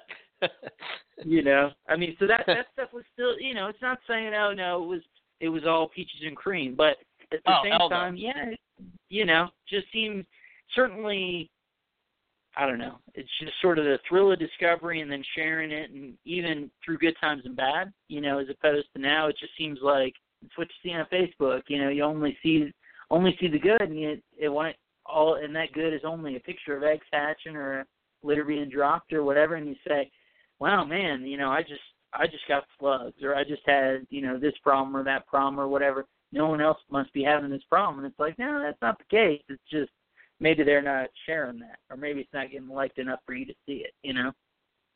Yeah, yeah, for sure. Yeah, I. I mean, what do you think? Do you think this year we'll actually see more Boelens produced? I sure hope so. I mean, I think they're they're certainly cool snakes. You know, I I worked with the Pro Exotics ones as a specialty for a couple of years there. Um, and tried all sorts of different things and had them up here at high altitude and all these different things. I just think mostly it'll be someone like Keith who, especially now that he's more focused, um, you know, will have results. I think that's been Frederick's secret to success, man. We're talking about this, and it's like he's got like ten snakes or whatever. You know what I mean? Like it's a lot easier to be super dialed into what you're doing if you if you if that's your setup. You know, not that Keith has ten things, but I think certainly with those he's putting that commitment in say, okay, no, I really want to watch these things and read them and see what they're doing. And hey, man, you still got to have a male and a female that are interested, you know, at least somewhat interested in doing the job. But I sure hope so.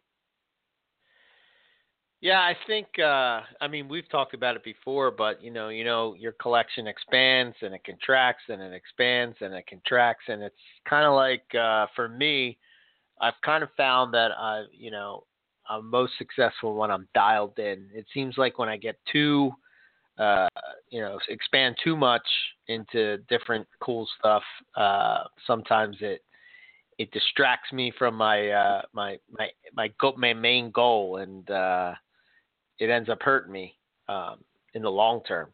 So yeah, yeah, I no, try I mean totally. I I I think that's you know, I, I think you're right, and it makes sense to say, okay, well, your focus. You can even have other things as long as you say Australian pythons or, you know, Indo-Australian pythons or or whatever. I think that makes sense. But as we both know, man, there's the siren song of, man, there's a cool thing from everywhere, basically. You know, that's, the thing to, yeah, I know. yeah.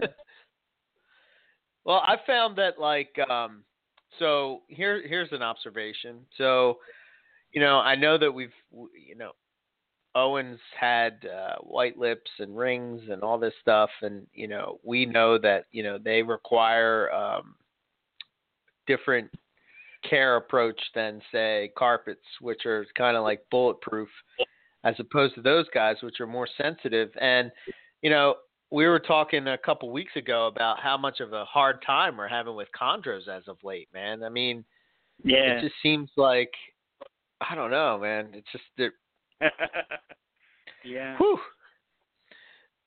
Yeah, I mean, and I I'm surprised a little bit that that he has had that trouble because he's keeping that stuff from a similar area. But I mean, heck, I know I know that uh, that battle. They're they're fascinating critters that at the same time, if you aren't in an environment that supports kind of at least in some way, shape, or form what they like to do, then man, you're putting in a lot of work, and if you slip on that work, you're going to pay for it. You know, and I think that's Yeah. uh, that that becomes the issue. You know, and I it's not even whether it's in you know certainly it's not intentional, but whether it's something that you're even aware of, or if it's just happening and you're not even not even seeing it. Some stuff's just more sensitive. The inland carpet, you can be off base, and I think you're fine. Whereas the chondro, you uh, you're off base and your process, you know, you wind up saying, "Oh, okay, here you just change the water," and then it dumps it that night, and then you don't look at it, you know, but four days later or whatever, and you're where I live, you very well might have a, you know, you might walk in and say, "Okay, I know I got a problem with second smell," you know. Right. Yeah. And I, I think just like with with managing a like for me personally, managing a collection that I that I that I'm managing is it's kind of like um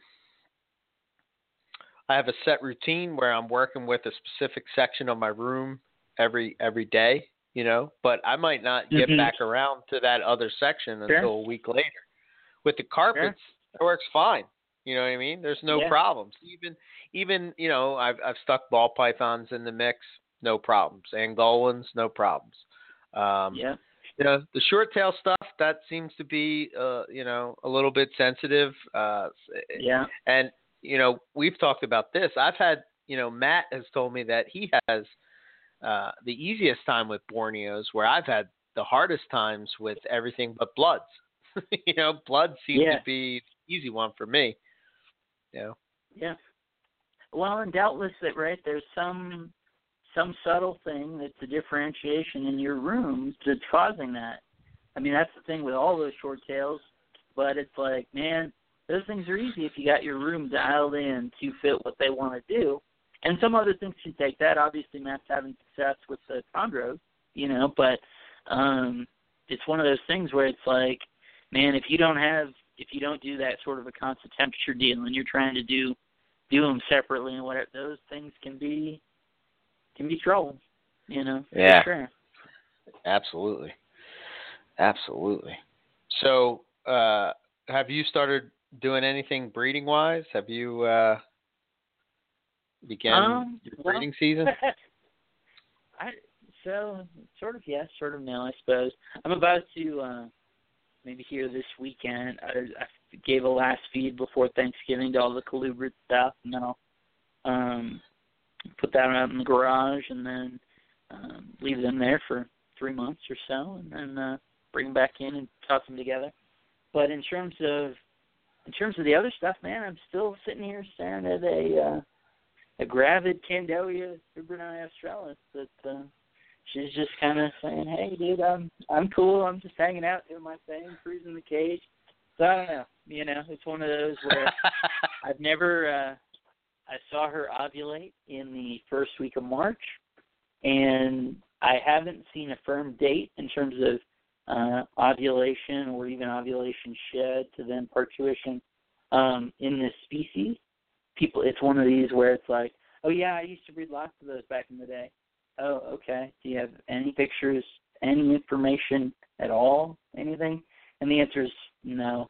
Um so i you know you never know what to make of that but um so i'm still sitting here staring at her you know and she um she seems all normal and good so who knows i think we've reached the point where i have lost my expectations i had high expectations then i was nervous and now I'm just saying, oh, okay, you're doing what you're doing, and we'll see what happens, see how it plays out. And I know on Viper Boas that it's supposed to take up to 10 months, and I mean, she's trying to push that date now. So I don't know. All Wow. involved. Maybe someday, maybe someday she'll show up. But yeah, I mean, we're at like human pregnancy terms at this point. So, wow. you know, patience, patience, grasshopper. You know, for Yeah. for reals this time. Oh man, you ain't kidding. Damn. Yeah, you know, so we'll see. We'll see. But uh yeah, it certainly makes, you know, thirty days to eggs and sixty days to hatch and whatever you know, that man, that's nothing compared to where we at? you know, here day you know, uh, um, past two hundred or whatever. You know, Yeah. so, You're a few months away from a year, man. Yeah, mean, right. You know. Wow. Yeah, yeah, yeah. About this, point, I think it was about this point in March. So what? That's eight months, right? Yeah. Yeah. No, is it nine? That might be nine. Yeah, Nine so months, this month. It's about nine months right now. So maybe in another month or so, then I'll start to wonder. Looking at that, the viper boa back from another same genus, different species, and you know, I don't know. But as I say, I, I saw in the Paulsoni, which are related, that people were saying they'd fed him. She went off feed back in. Oh, I'd have to look at the thing, but maybe May or June. Um, and so then I just didn't try and feed her. And then I saw something saying, "Oh, people," or maybe I was listening to Vin's show when he was talking to the. uh Who was he talking to? He was talking to uh Josh Parker, and I said, Yeah. and he was, and that he was feeding the Paulsoni, you know, up until they dropped more or less. And I said, well, heck, she's giving me a look like she might eat something, so let me see what she does. And she has been. She's eaten, I don't know, super small, three or four fuzzies, something like that, and faster than normally. And you know, always gives a look like, hey, dude, where's the next one? So I, I had no idea, man. I, I had no idea, but hopefully, and it's one of these things where the for better or worse, then it, if I do eventually get some, it's like, man, I don't know how I'm going to part with that for ten months of waiting. you know? like, you know, someone had someone was busting on the uh, Candoia Facebook and saying, uh, you know, sort of a snide comment. Obviously, someone kind of unaware of the situation, saying like, "Oh, you guys are still working with wild caught," and someone else responded saying, "Yeah, oh yeah, you know, yeah, it's really crazy considering how many captive breds there are available." And my own personal thought was like, yeah, even if someone did produce some, you know, assuming they don't have huge litters, I don't even know how you get rid of the darn things. You know, you just I waited a year for. Yeah. I mean, that's that's that's the thing. When she, when I saw her follicles developing, was last August. So at this point, we're what? So that's okay. So right now we're at like 16 months from when I start saw her start building follicles associated with what she's gravid with right now. 16 Holy, months. You know? holy shit. It's like, And- I mean, you know, no one would pay the price that it would take to get it from it. You know what I mean? It's crazy. And what's the uh what's the thought of why it takes so long? Is there any I thoughts behind that? Yeah. I mean, I think basically it's just that they're so like we were talking about with the Savus with Mike when he was on. I think it's basically just that they're, you know, from a place that has a dry season and a wet season, but there's not much of a temperature difference. And so I don't think there's really a huge impetus for them to, you know, to go more quickly. Whereas rosy boas and the rubber boas and stuff that are here in North America, they need to get those things out because then they're going to be they need them out before they overwinter, and they want to give those babies a shot to maybe get a feed and then overwinter, or even just go straight into it. Um, you know, these things they're just sitting there on the island, just going banging out. You know, and so it's like, well, it can take as long as it takes, man. You know, there's no there's no incentive to go more quickly. Is I think the upshot. Right. But yeah, I mean, patience, patience. It's crazy. You're learning it, man. What Yeah, about the it's- Halmaheras? Well, so the male's just I think he man, he's freaked out with this female. I just have the one I have the one pair that uh that other male she sat on him for about four months. Not this this season, but a year ago. Well, was it even a year ago? Maybe it was two years ago at this point. And I just her body weight I think caused him some problems. Um Mm-hmm. and then she bit him, and that certainly didn't help. Um, but so I, I have these two, and man, every I have them in those link cages, and every time I open the link, she comes in and checks it out and whatever, and he hightails it undercover and says, "Whoa, okay." This, um, so I think I need to figure out either another another male to let his hormones override his fear, or maybe even pull the Owen with the shed skin. You know, if I can get a shed from another adult male and toss that in there, see if that that helps him out. But she's Right. yeah, she's as I told you, man, she owns her spot, and he's I think he realizes that too. you know? He's playing it smart. Yeah. no, no joke. So, but uh what do you? I know you're you're taking the season off, but what are you growing up that you think it'll be the the hot shot project for the for the season where you actually go into play at, at your new place? Oh man, you know it's uh, I got this big board in my snake room, and I started as a. It's like one of those Graduated marker boards. The to the board. yeah, I got a board now, man. It's right above my sink. You know, I was telling Owen there's a paper towel rack right there. You know, I'm just excited about the paper towel rack as I am Uh-huh. the board, and the, you know, it's like holy shit. Yeah. everybody else is probably like, who gives a shit, dude? It's just a paper towel holder. But you got to understand what I came from, man. You know. Right. But anyway, yeah. uh, you know, going around looking at stuff, jotting stuff down is, uh, I think, probably morph wise, probably my biggest powerhouse um, pairing would be albino zebra jag to axanthic zebra. Um, that's that's gonna be. Uh, Yeah. I'm gonna get those double head snows one way or the other, man. right, man. Um, man, there's just so much stuff. I mean, I, I literally, uh, you know, I know in the past years I've said, yeah, I could do 30 pairings, I could do this. I could probably do 50, 60 pairings of carpets. Oh my Um, god. I mean, It's just a lot of stuff, man. Uh, Inland should be going. That should be cool. You know, trying my stuff at something different other than um, uh, that. I, I have some really killer IJ stuff that's all of age. Uh, that will be of age, and um, yeah, I'm probably out of that. The, the IJ stuff, the stuff I'm most excited about is I got that wild caught girl yeah. um, long-term captive from Nick, and I got that Yeah. you know poster child bloodline or line or whatever you want to say uh, from uh, from Aaron. We're gonna put that together and hopefully kick some hypo esque type of uh, Sure. IJs. Um, so that should be cool. The gelatin jungles should be up to size. Uh, man, tiger head albinos should be ready to go. It's just a lot of poison ivy babies should be able to be bred back to each other. And man, Oh my. sky's the limit. Then there's my secret project. That'll be ready for sure. You know, you you know what that is, but the Yeah, listeners maybe. don't. you know. oh But, my. uh, it should be cool. It's gonna suck, I know for sure. Sitting a year out when everybody's hatching shit, and you know, uh, and I'm just Hey like man, that's here. when you hide the Facebook and you don't worry about it. You know what I'm saying?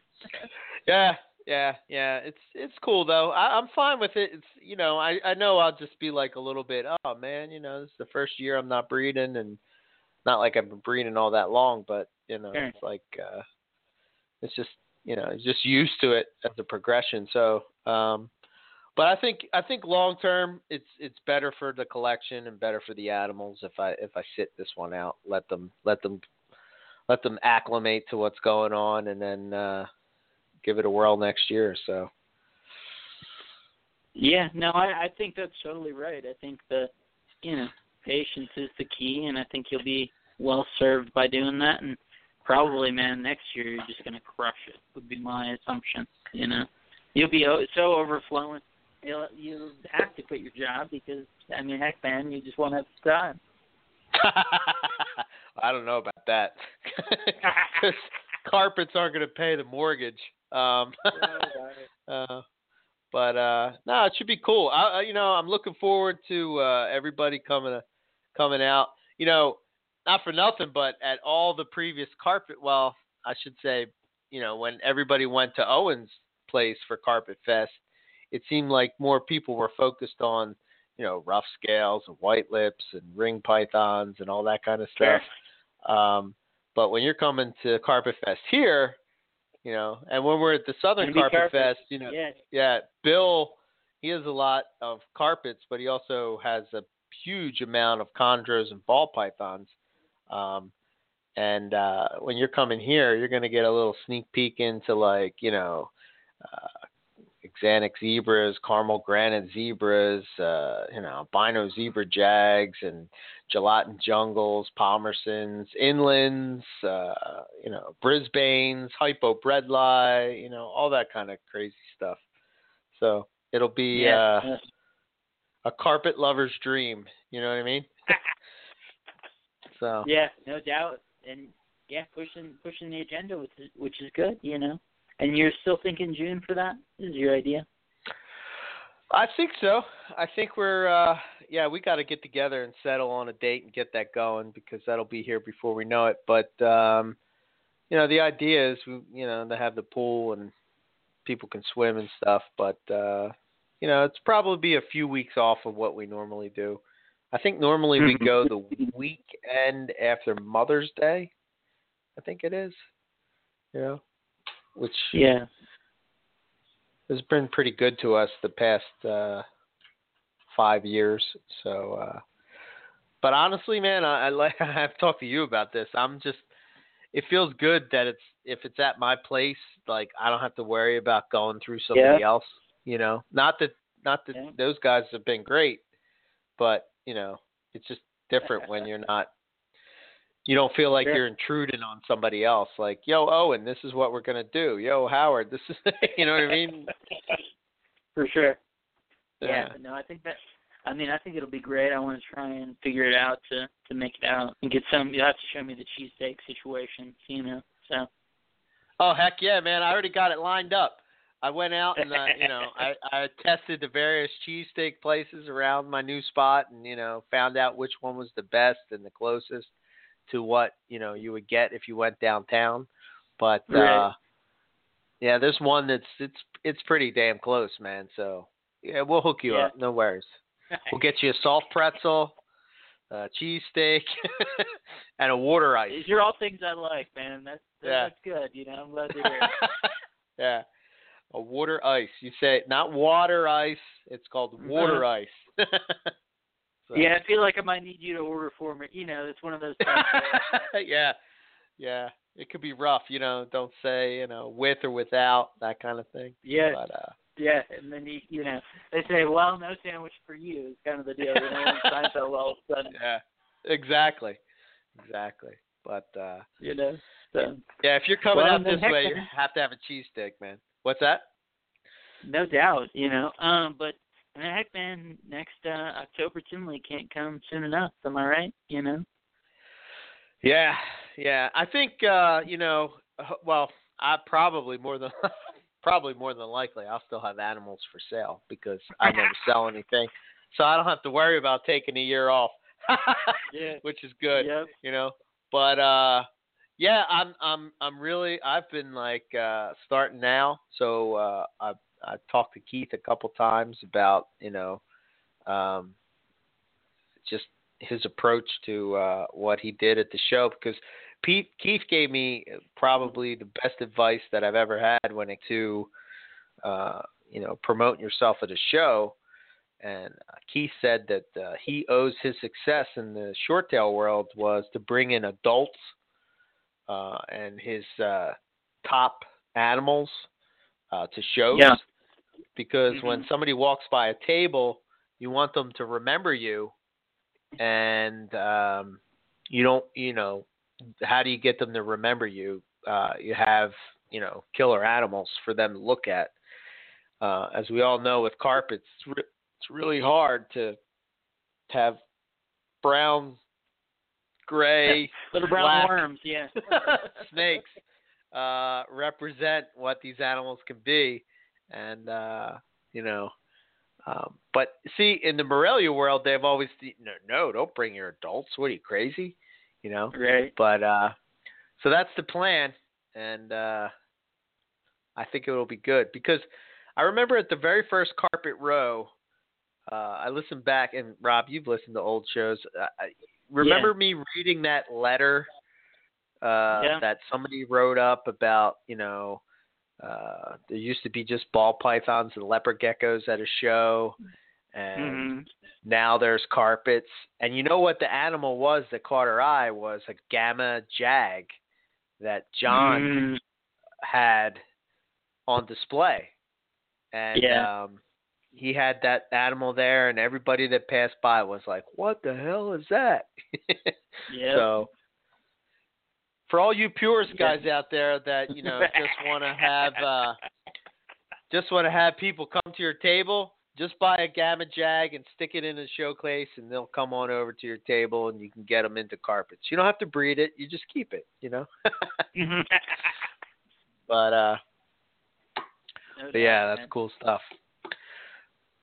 Man, we're almost uh, we got a few minutes yeah, we're, left we're- before we get kicked off. But, uh, yeah, man. So no, I, I appreciate you having me on. Maybe I'll give you a ring next week. We'll see how Owen's doing. Maybe I can talk to uh to Jim and see what's going on there. Although it sounds like the secretary, uh, maybe Owen's either Owen's infil- infiltrating it or she just can't be trusted in terms of keeping stuff quiet because it's been a problem.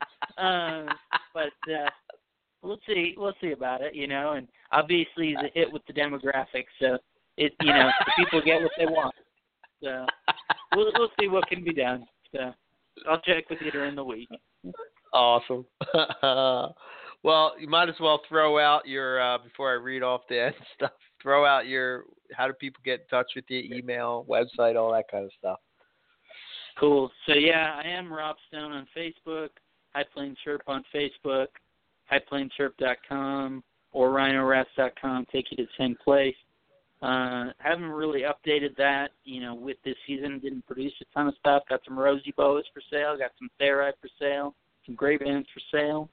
Um, you know, as as we talked about, you know, at some point you have to trim the muscle. That's gone. Now we're trimming muscle, but you know, you have to make sacrifices, I suppose. So Yeah. I mean, shoot me an email or or whatever, and uh, I'm sure we can figure something out. But I appreciate it, and yeah, man, I'll talk to you maybe next. Well, I'll certainly talk to you next week. I don't know if it'll be on here or not. Ah, all right, absolutely. Yeah, thanks, man, for coming on and uh, hanging out. Um, right on. always good. So, cool. Um, real quick, yeah, for us, uh, let's see if I can remember Owen's uh, thing too. Um, Owen is Rogue Reptiles, rogue-reptiles.com. Uh, you can check him out on his website, uh, or he has a Facebook page.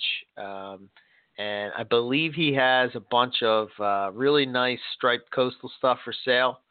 Uh, you can check out what he has going on. I'm not sure when he's ending his shipping window, but I know it's closing quick for us. Me personally, I'm done. I ain't shipping no more. Um, but that doesn't mean that uh, you know we can't work out a payment plan that you can pay away over the uh, the winter when the spring comes around. Ship it out, no problem.